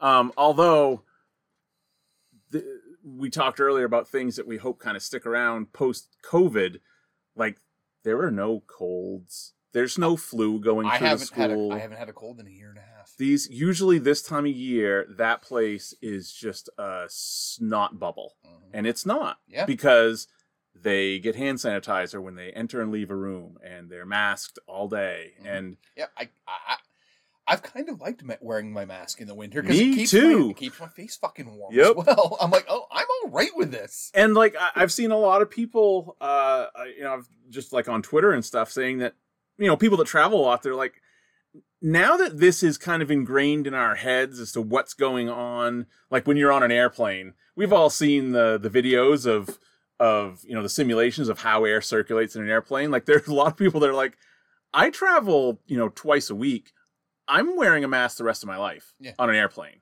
Yep. because it just makes sense Yeah. um J- you know, Japan and China have been doing Yes. it for fucking years. Hong Kong's been doing it for years. Yeah. Um, and I, I always go back to the scene at the end of Big Short with, uh, you know, when they're going to the conference and Brad Pitt's going down the escalator and he's him and a guy from China are the only two with a mask and he gives him the salute. Um, Yeah. they're not wrong. Nope. They're not paranoid. Uh, because e even if it is just to, and uh, you know, call me a soy boy cuck or Mm-hmm. whatever, but if it keeps me from getting the flu, Yep, I'm down with it. I, I'm down with it. Yeah. Like I don't like yeah, the flu. uh, Yeah, I'm gonna get over it. It'll. But don't if like I it. if I can avoid it, I'm I gonna. don't. I don't like those 72 hours where I feel like I'm going to die. right. If it's if I need to wear a mask for an hour, Yeah. I'm fine. Yeah, yeah. Uh, yeah, it does suck. uh, Like, cause my like the whole area around your nose and face is, is constantly chapped, and Mm-hmm. But I mean, but that's that's wearing it. I I have a mask on for eight hours a day. Mhm. Um, if it's Yeah. the ten minutes that I'm in the grocery store, fine. yeah, I don't give exactly. a shit. I'm It's nothing. perfectly okay with it. If yeah, I, I I will be okay with that if that sticks. I mean, I, again, there will be people who will fucking "You're making me wear a fucking mask, And that's Why? fine. And Why?" and and you know what? Like post pandemic, if you don't want if you don't want to wear a mask in the grocery store because you think it makes you look like a pussy, and it, for me, if if it keeps me from getting a cold or something that's annoying, Mhm. it's not that big a deal. No. Like it's yep. But again, it's easy. I have felt great. I do it every day. Yeah, I haven't had I haven't had a real like cold in over a year. Mhm. Um, I've had sniffles and allergy type stuff, but even the allergy stuff is is going to be lower because you're it's trapping that stuff Yeah, too. and it's it's taught us what we can survive without. Mhm. Um, like well, we were talking. Uh, Robin told me how you guys were going to you know a hotel for Yeah. and Andrea and I just went to one for her birthday.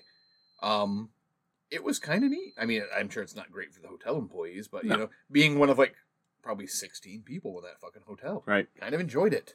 I think Um, it'll be I- I think it'll be di- uh, different then because I, I feel like this April vacation is going to be kind of a, a, a not a tipping point, Mm-hmm. but No, I see what you mean. Though. well, like we felt. I mean, Yeah. if I feel comfortable enough Mm. to, and I still feel a little bit weird about it, but if I feel comfortable enough to go take my kids to a hotel Mm. for a day, um, certainly other people are Yeah. as well. Oh yeah, Andrew is like 'cause, again. She's vaccinated completely now. She's like, "You want to go to Disneyland for April vacation?" I'm like, Yeah. "No." Yeah. I'm like, because like she loves going. She she's been many many times. She Yeah. loves it. I've I've never been. Um, Yeah. I'm interested in it. Yeah. But it's like at the same time, um, that's fucking Florida. yeah. Oh. Well, we have even decided, even pre-pandemic, that our you know Disney trip that we've been just waiting for both kids to be kind of old enough, Mhm. uh, it has it's now Disneyland. Yeah. Just because I don't want to fucking go to Florida. Yeah. I know it's cheaper, but I don't give a shit. Yeah. I'm going, and I've never been to California. Yeah. So I've been to Florida, not a bunch, but often enough. Mhm. Um, but I've never been to California, so and all the same stuff is there now. So Mhm. Yeah. when we go, that's where I think what we're yeah. gonna do. So she, she's like, "Let's go April." I'm like, "No." Yeah. Let's maybe in the fall. yeah, Because she's like, "But there will be nobody there." I'm like, "I, I get that, but Yeah. again." Not I- even a single vaccination shot yet. I want to be one of those nobodies. Yeah. I want to be one of those nobody there. Yeah, I'm like, if we were all vaccinated, I'd be fine. Yeah. I'd be like, okay, let's do it. Yeah. But we're not. yeah, Um, and again, Florida. I'm al- I've I've been apprehensive about going to Florida my entire life. right. That's, yeah, that's what I'm saying. Even- Yeah, pre-pandemic, we were trying to find a way not to go to Florida. Um, yeah, Disney Disneyland is not a bad idea. Um, Maybe I convince her to convince her to do that. and it's not going to be uh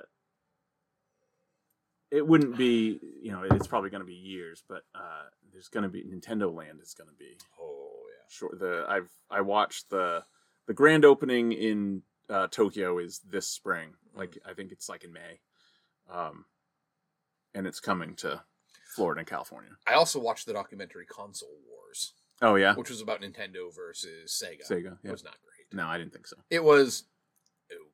yeah i had heard that a lot of before. it I knew already, but I also spent a lot of time on stuff I didn't. I'm like, why are you talking about this?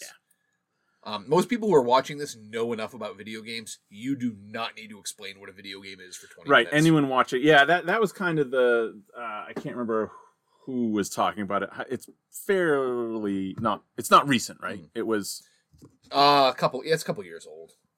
i remember when it came out um it was probably on one of my podcasts i listened to they were they were talking about how i mean it's fine it covers the it, but if you're watching it you already know Yeah. anyone anyone no, it's watching 2020. Wow. was it Yeah. Okay.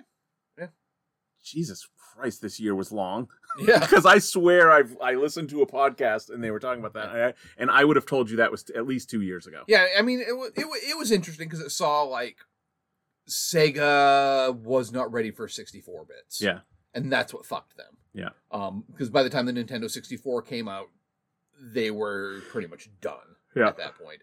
But it showed, yeah, like how for the while for the for a while, like the Genesis was the system to have. Mhm. People lost interest in Super Nintendo because the Genesis did the better job of advertising to the gener that generation.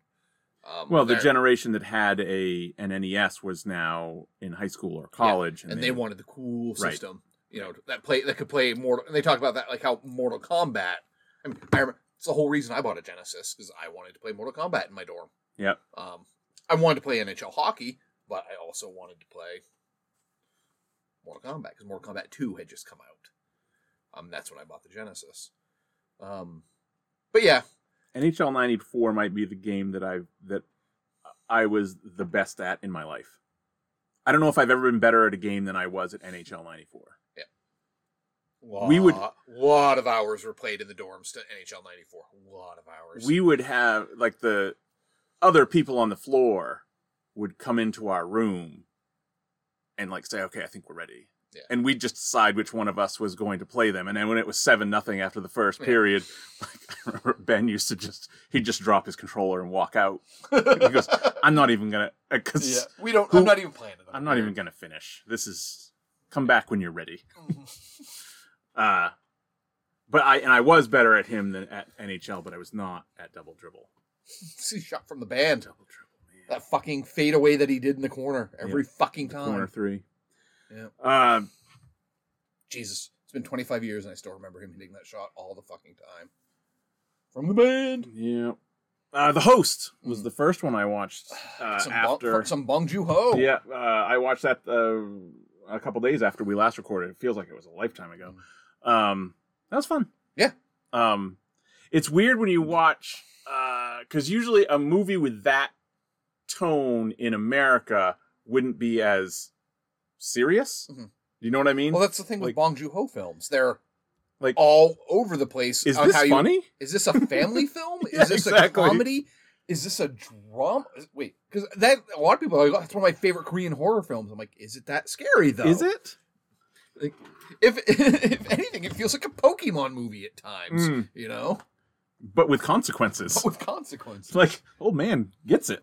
Yeah. So, Um, uh, yeah, I, I liked it. Um, after that, uh, I mean, if anything, fucking Spirited Away is scarier than The Host. yeah, uh, Spirited Away um, it, it was interesting. Both of those, both Spirited Away and uh, Mononoke, one from '97, one from 2001.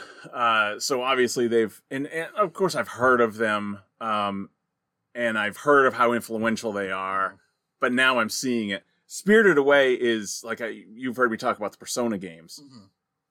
that is where that comes from. That's where those Persona games get their, or at least I know a lot of it is just Japanese culture, but the the Persona games are definitely influenced by uh, by Spirited Away. Just the the style and the tone and the What did Tilly think of that? uh, she. It was funny because she uh, it's because it's long. I mean, it's, It's not like a- two hou- It's over two. two hou- hours, it's yeah. it's like two ten.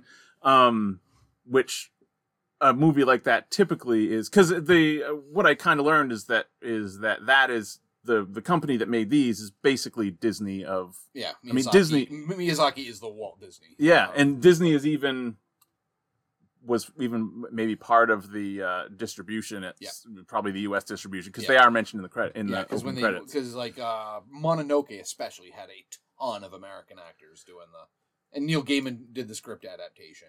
Yeah, and I because I yeah I did not watch I the only version that's available to uh on HBO is the American actor Mhm. one, uh, which is apparently not the correct way to watch Mm-hmm. that movie. Uh, you're supposed to watch it with uh, dubbed, which it wasn't, or not dubbed, um, uh, subtitled with the original.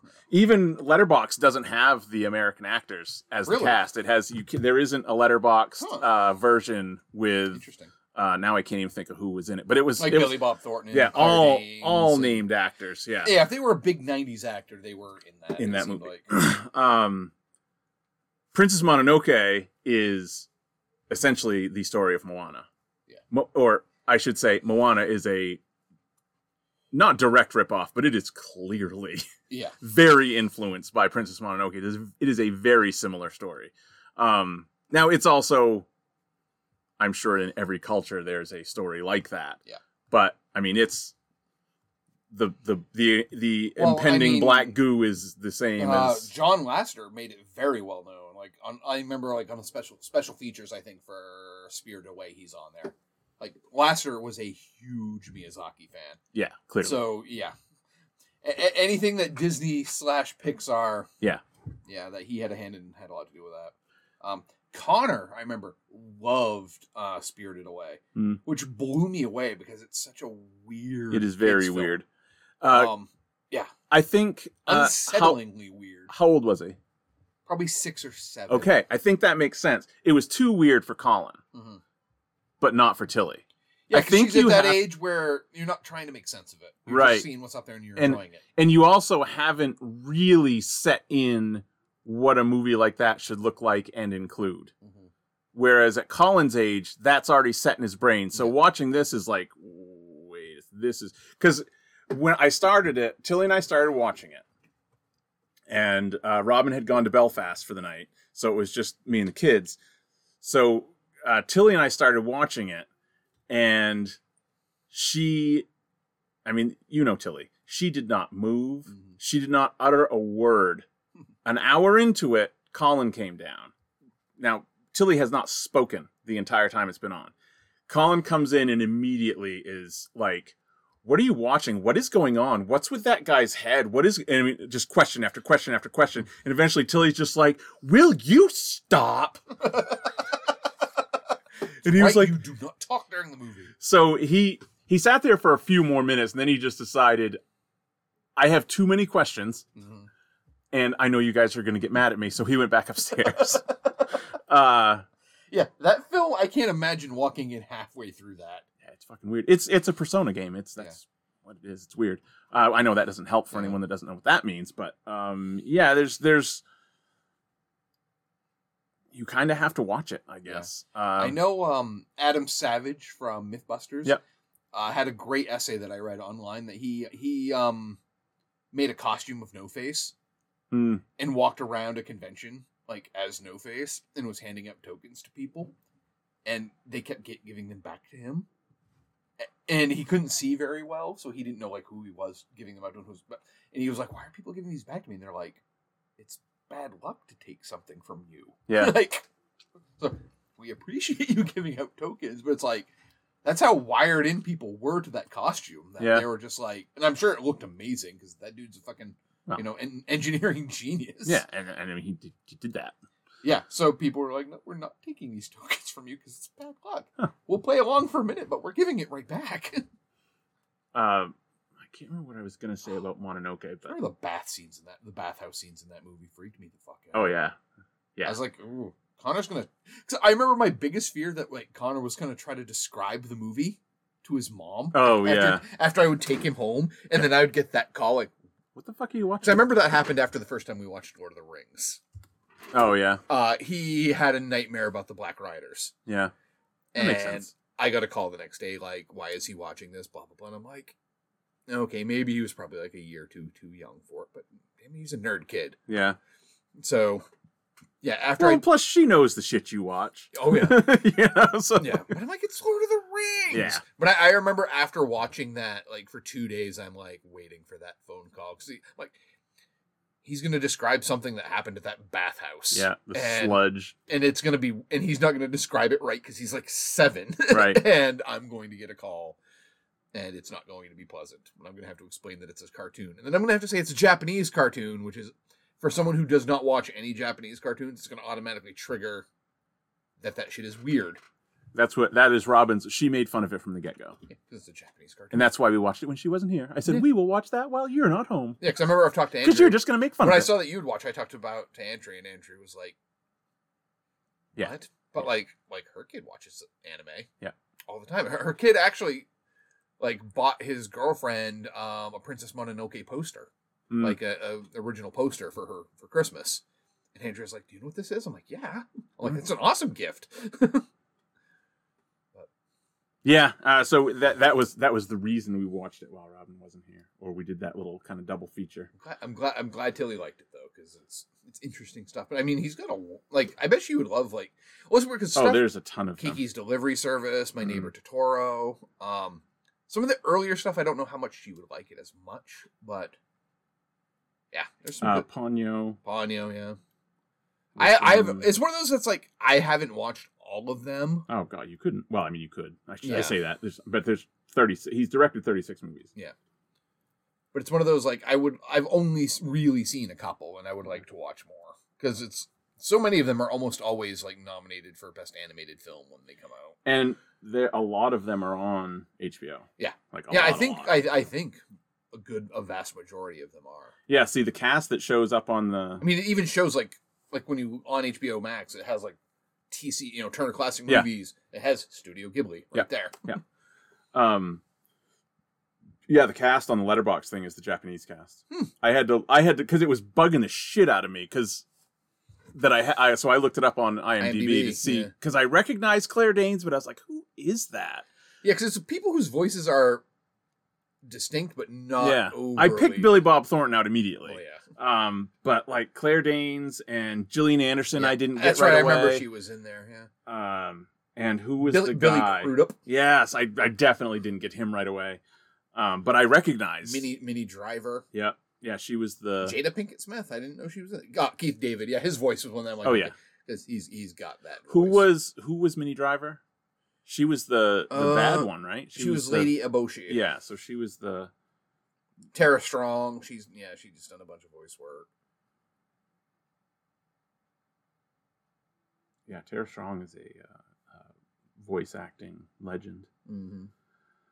Uh, so Constantine, Constantine was a lot. I mean, I don't know why I didn't think this. Constantine was a lot bloodier than I was expecting. I like It Constantine a wasn't bad. lot. I remember being upset when that came out and got shit on as much as it did. well, it's because it's Keanu. Yeah, that's the thing. It was still in that era where it's like, okay, he had just come off of the the last Matrix films, which are not good. Yeah.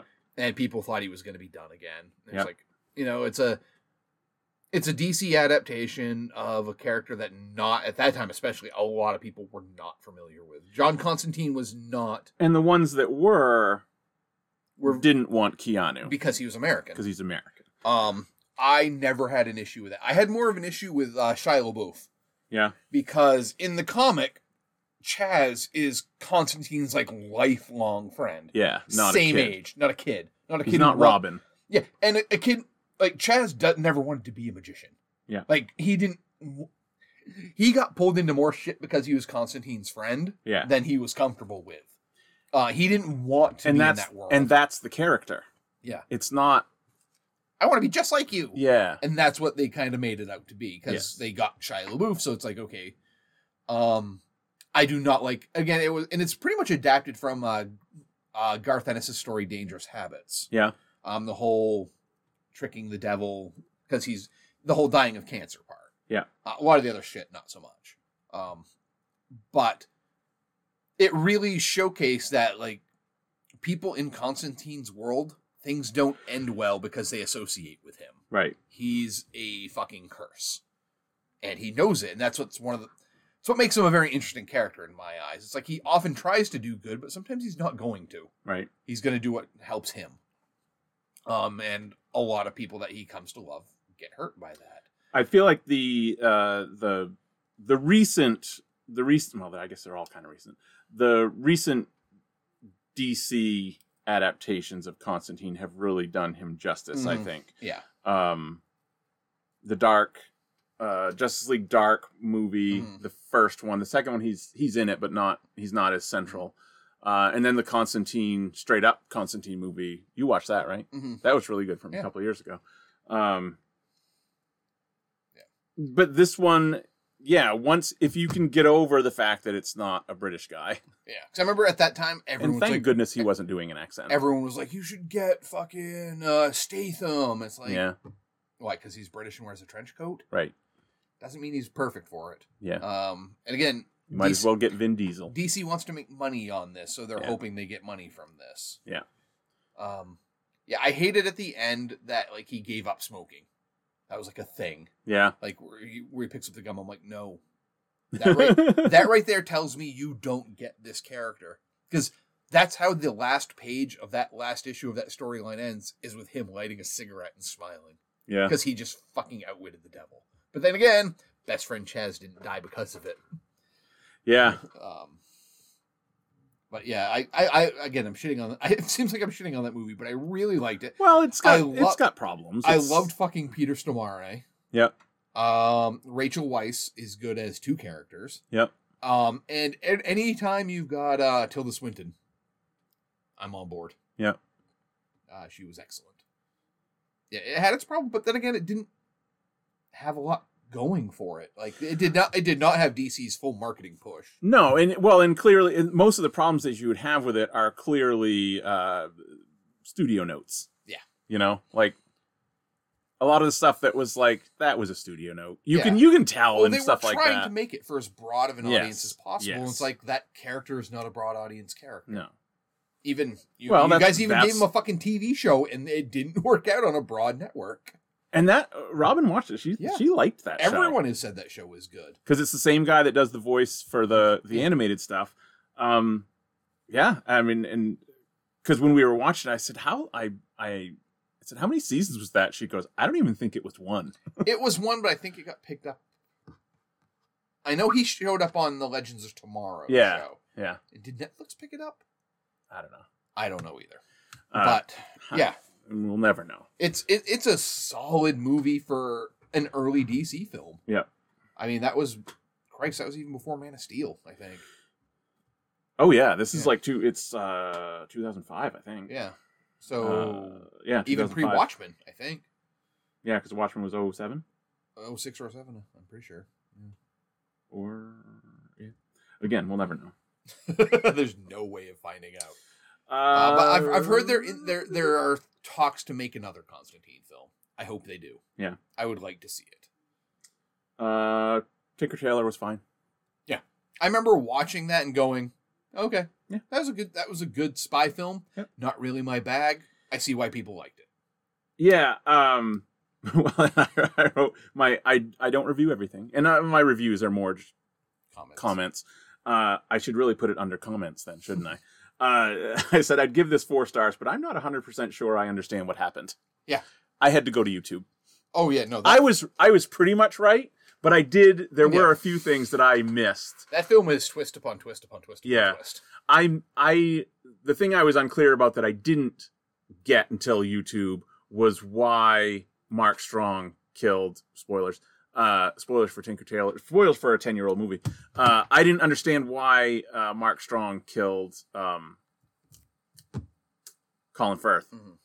and it was because they they were in a relationship, and that's how he. Or I didn't understand how Mark Strong knew that he was the bad guy. Again, spoilers for Tinker Tailor.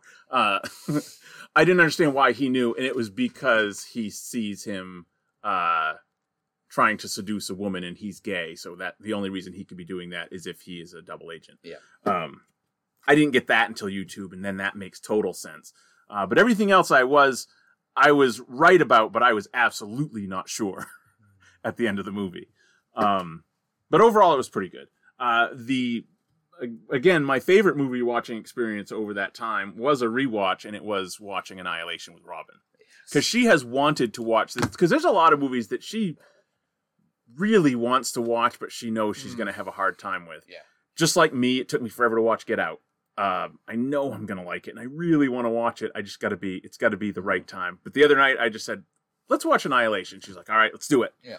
And I softened a couple of the things to get her ready for it. Mhm. Uh, I prepped her for the bear a little bit. I didn't want to give it away, Mhm. but like I had to prep her for the bear. She got through it, Mhm. uh, but that For me, wasn't. it's always the pool scene see, she when- didn't. She didn't really have a problem with when that. it shows all the shit squirming inside of us. I'm always like, "Whoa." see, for me, I and I think the same for Robin is like. It was right in front of you, and I guess it's not.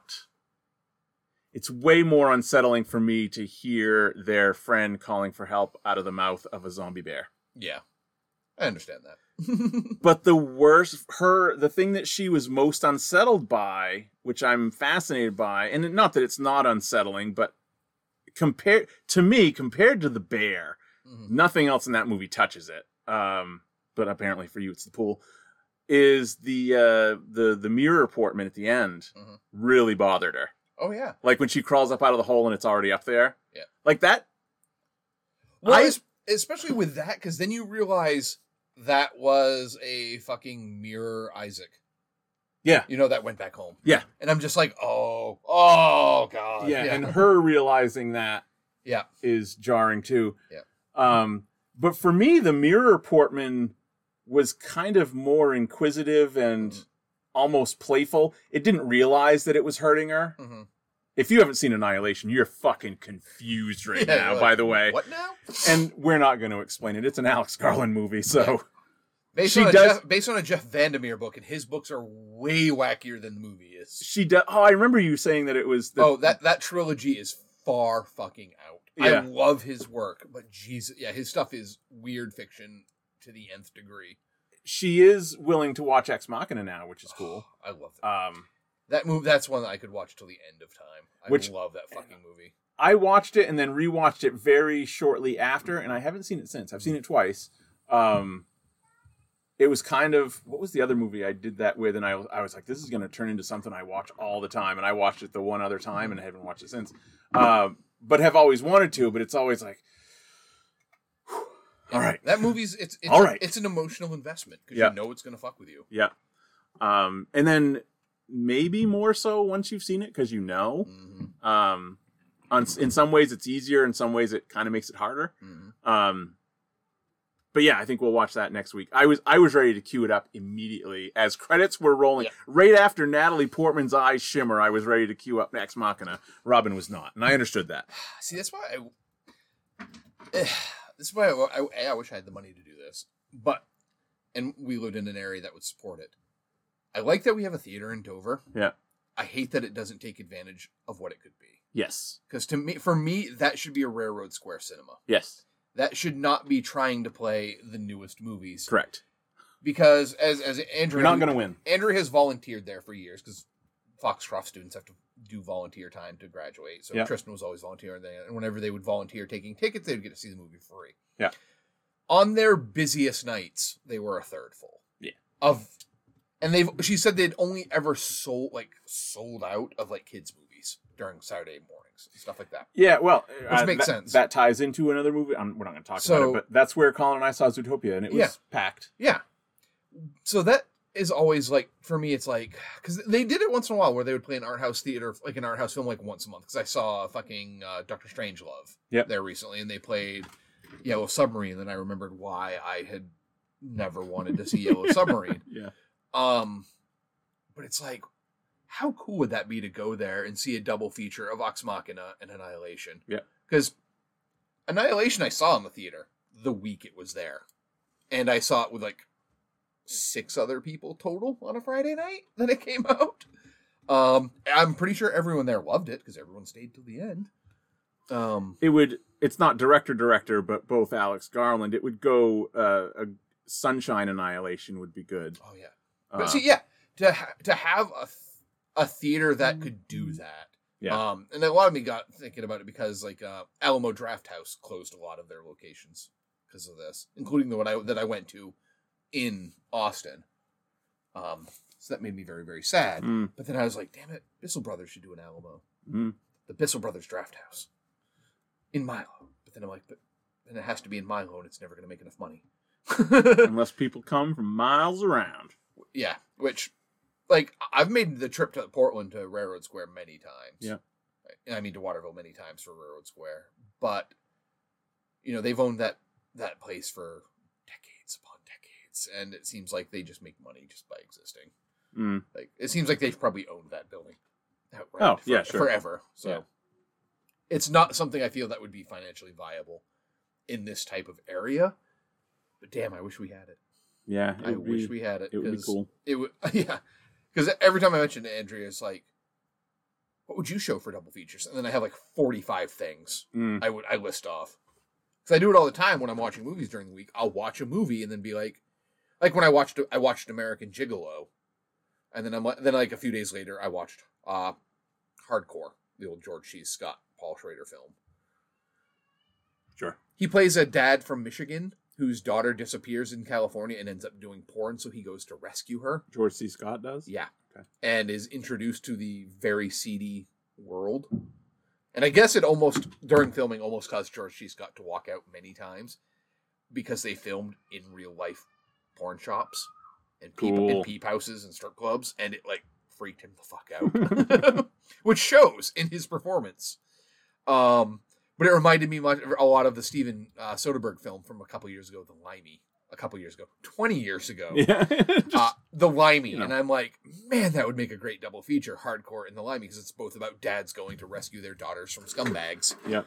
um and it's double a double feature that will never play anywhere around I do that too. I I I'll look for it after the fact. Mhm. Like that's what happened with uh uh mentioned Vasanite again. Vasanite and Save Yourselves.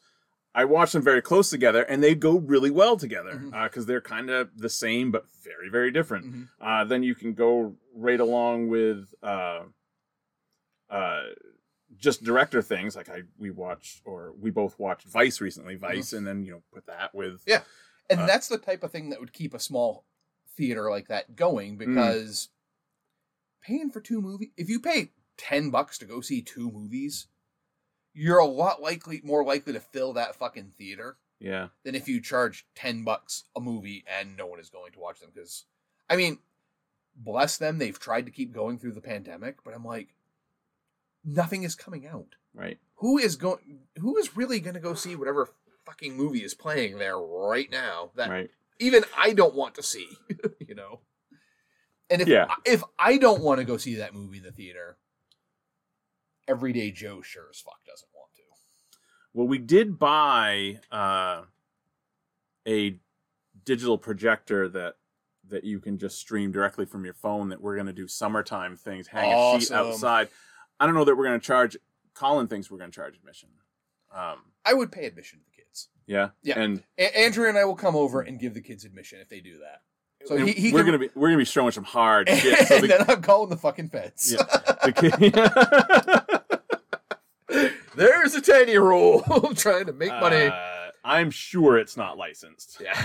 He just did uh yeah, he just did an ex machina annihilation double feature. Charged me ten bucks. I'm pretty sure he does not have permission. I'm pretty sure he's not 17. It was yeah. It's he's showing stuff where he uh takes the money, starts the movie, and goes because he's not allowed to watch it. No. If if the kids do that summer, th- that this summer, I will gladly pay them admission to come see the films here. And we don't even know uh if it's it's just it's still sitting in a box upstairs.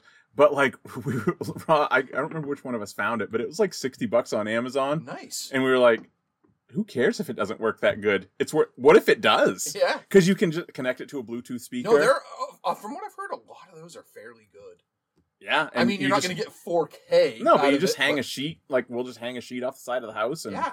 Fuck it. Yeah. sit in the driveway because i think the best place to do it would be like put chairs in the driveway and have it like on the you know like Mhm. it's not helping very much on the for listeners but this side of the house so Yeah. that you're kind of looking back at it because we were thinking the side of the garage but there's that's gets awkward for where we'd plug stuff in we'd have to Yeah. run an extension cord whatever but uh yeah we're gonna try that this Nope. summer I will. I will. I will pay the kids money to come see movies here. I think that would be a blast. i told colin i said the, the money's in concessions buddy oh yeah. it's not the Oh, yeah. movie No, if you make, they make popcorn. I'm Yeah. sure I'll I'll throw a buck down for some popcorn and a night for an iced tea or a lemonade too. yeah and then 15 minutes into it the mosquitoes will be so bad and we'll come inside and finish it inside No, that's what you charge for citronella candles. Yeah, yeah. The movie's actually free. That's how you get Citr- around it. Citron. Oh, we're just selling citronella, man. We're selling citronella and off. Deep Woods off. Oh man. See, now you're on to something. Yep. Yeah, we're not paying. We're not charging for the movies. That just Right. happens to be entertainment while you're. Oh, Well, you're- this? yeah. That's just for me. I just had that on. They just want to come over, and eat I don't popcorn, even- drink yeah. lemonade, and I don't even smell know really citronella. why they're here. uh, anything else? No, that's everything for me. uh, I'm still I, I'm gonna have to just watch. I'm waiting for uh, to watch Old Boy on the perfect night for some reason, Yeah, my trilogy came in, so which I'm- doesn't exist at my house. Yeah. There is no perfect night to, time to watch something like that. So I'm just gonna have to Yeah, I bite might the watch bullet it this week because again, I've been I've been wanting to watch more Hong Kong films Yeah. of late. Not Hong Kong, South Korean films. Yeah. So. and I think uh, my plan was for us to watch uh to watch Handmaiden last night, and then Mm. we ended up. Robin needed a comfort movie, and so That I is not it. I pick, no, and I picked out, and I was pretty proud of myself. I picked out uh, Winter Soldier, and which is I think Robin's favorite Marvel movie, um, and because I don't think she was, she didn't think she wanted to watch it, Well, but it's a good She did. time to rewatch it because Winter Soldier and Falcon starts Friday. oh, that's right, I wasn't even thinking of it. That way. so if even you- though we talked about it before, I you're wasn't ahead of even the game, thinking- yeah, I wasn't You're even ahead thinking of about the it that way. Uh, but yeah, that starts Friday. Good job yeah, on my part. All right. Uh, so next week, I don't know what I was going to say. yeah, next week We'll watch what we we'll, watch. we'll we'll discuss whatever. probably Falcon and Winter Soldier, Yep. At least. the Hour of Justice League you might have watched. yeah, that's Friday, isn't it? Oh, they- they're the same day, isn't it? Yeah, yeah, it's a big day. What a bunch of assholes. I'm gonna be up till midnight, which doesn't work anymore. Are you for going to me. watch it all in one? I'm gonna try, but it's it's so weird because before all of the blood pressure shit, I could stay up until two in the morning every night, Yeah. not a problem. Be at work at seven or eight the next day. Mm. Now I don't have work at seven or eight in the morning the next day, and by like 9, 10 o'clock, I'm like I'm fucking done. Part of that is just age. Well, yeah, just age and the fact that my heart, my blood pressure isn't And- two two ten over one seventy anymore. yeah. All right, then. Next week it is.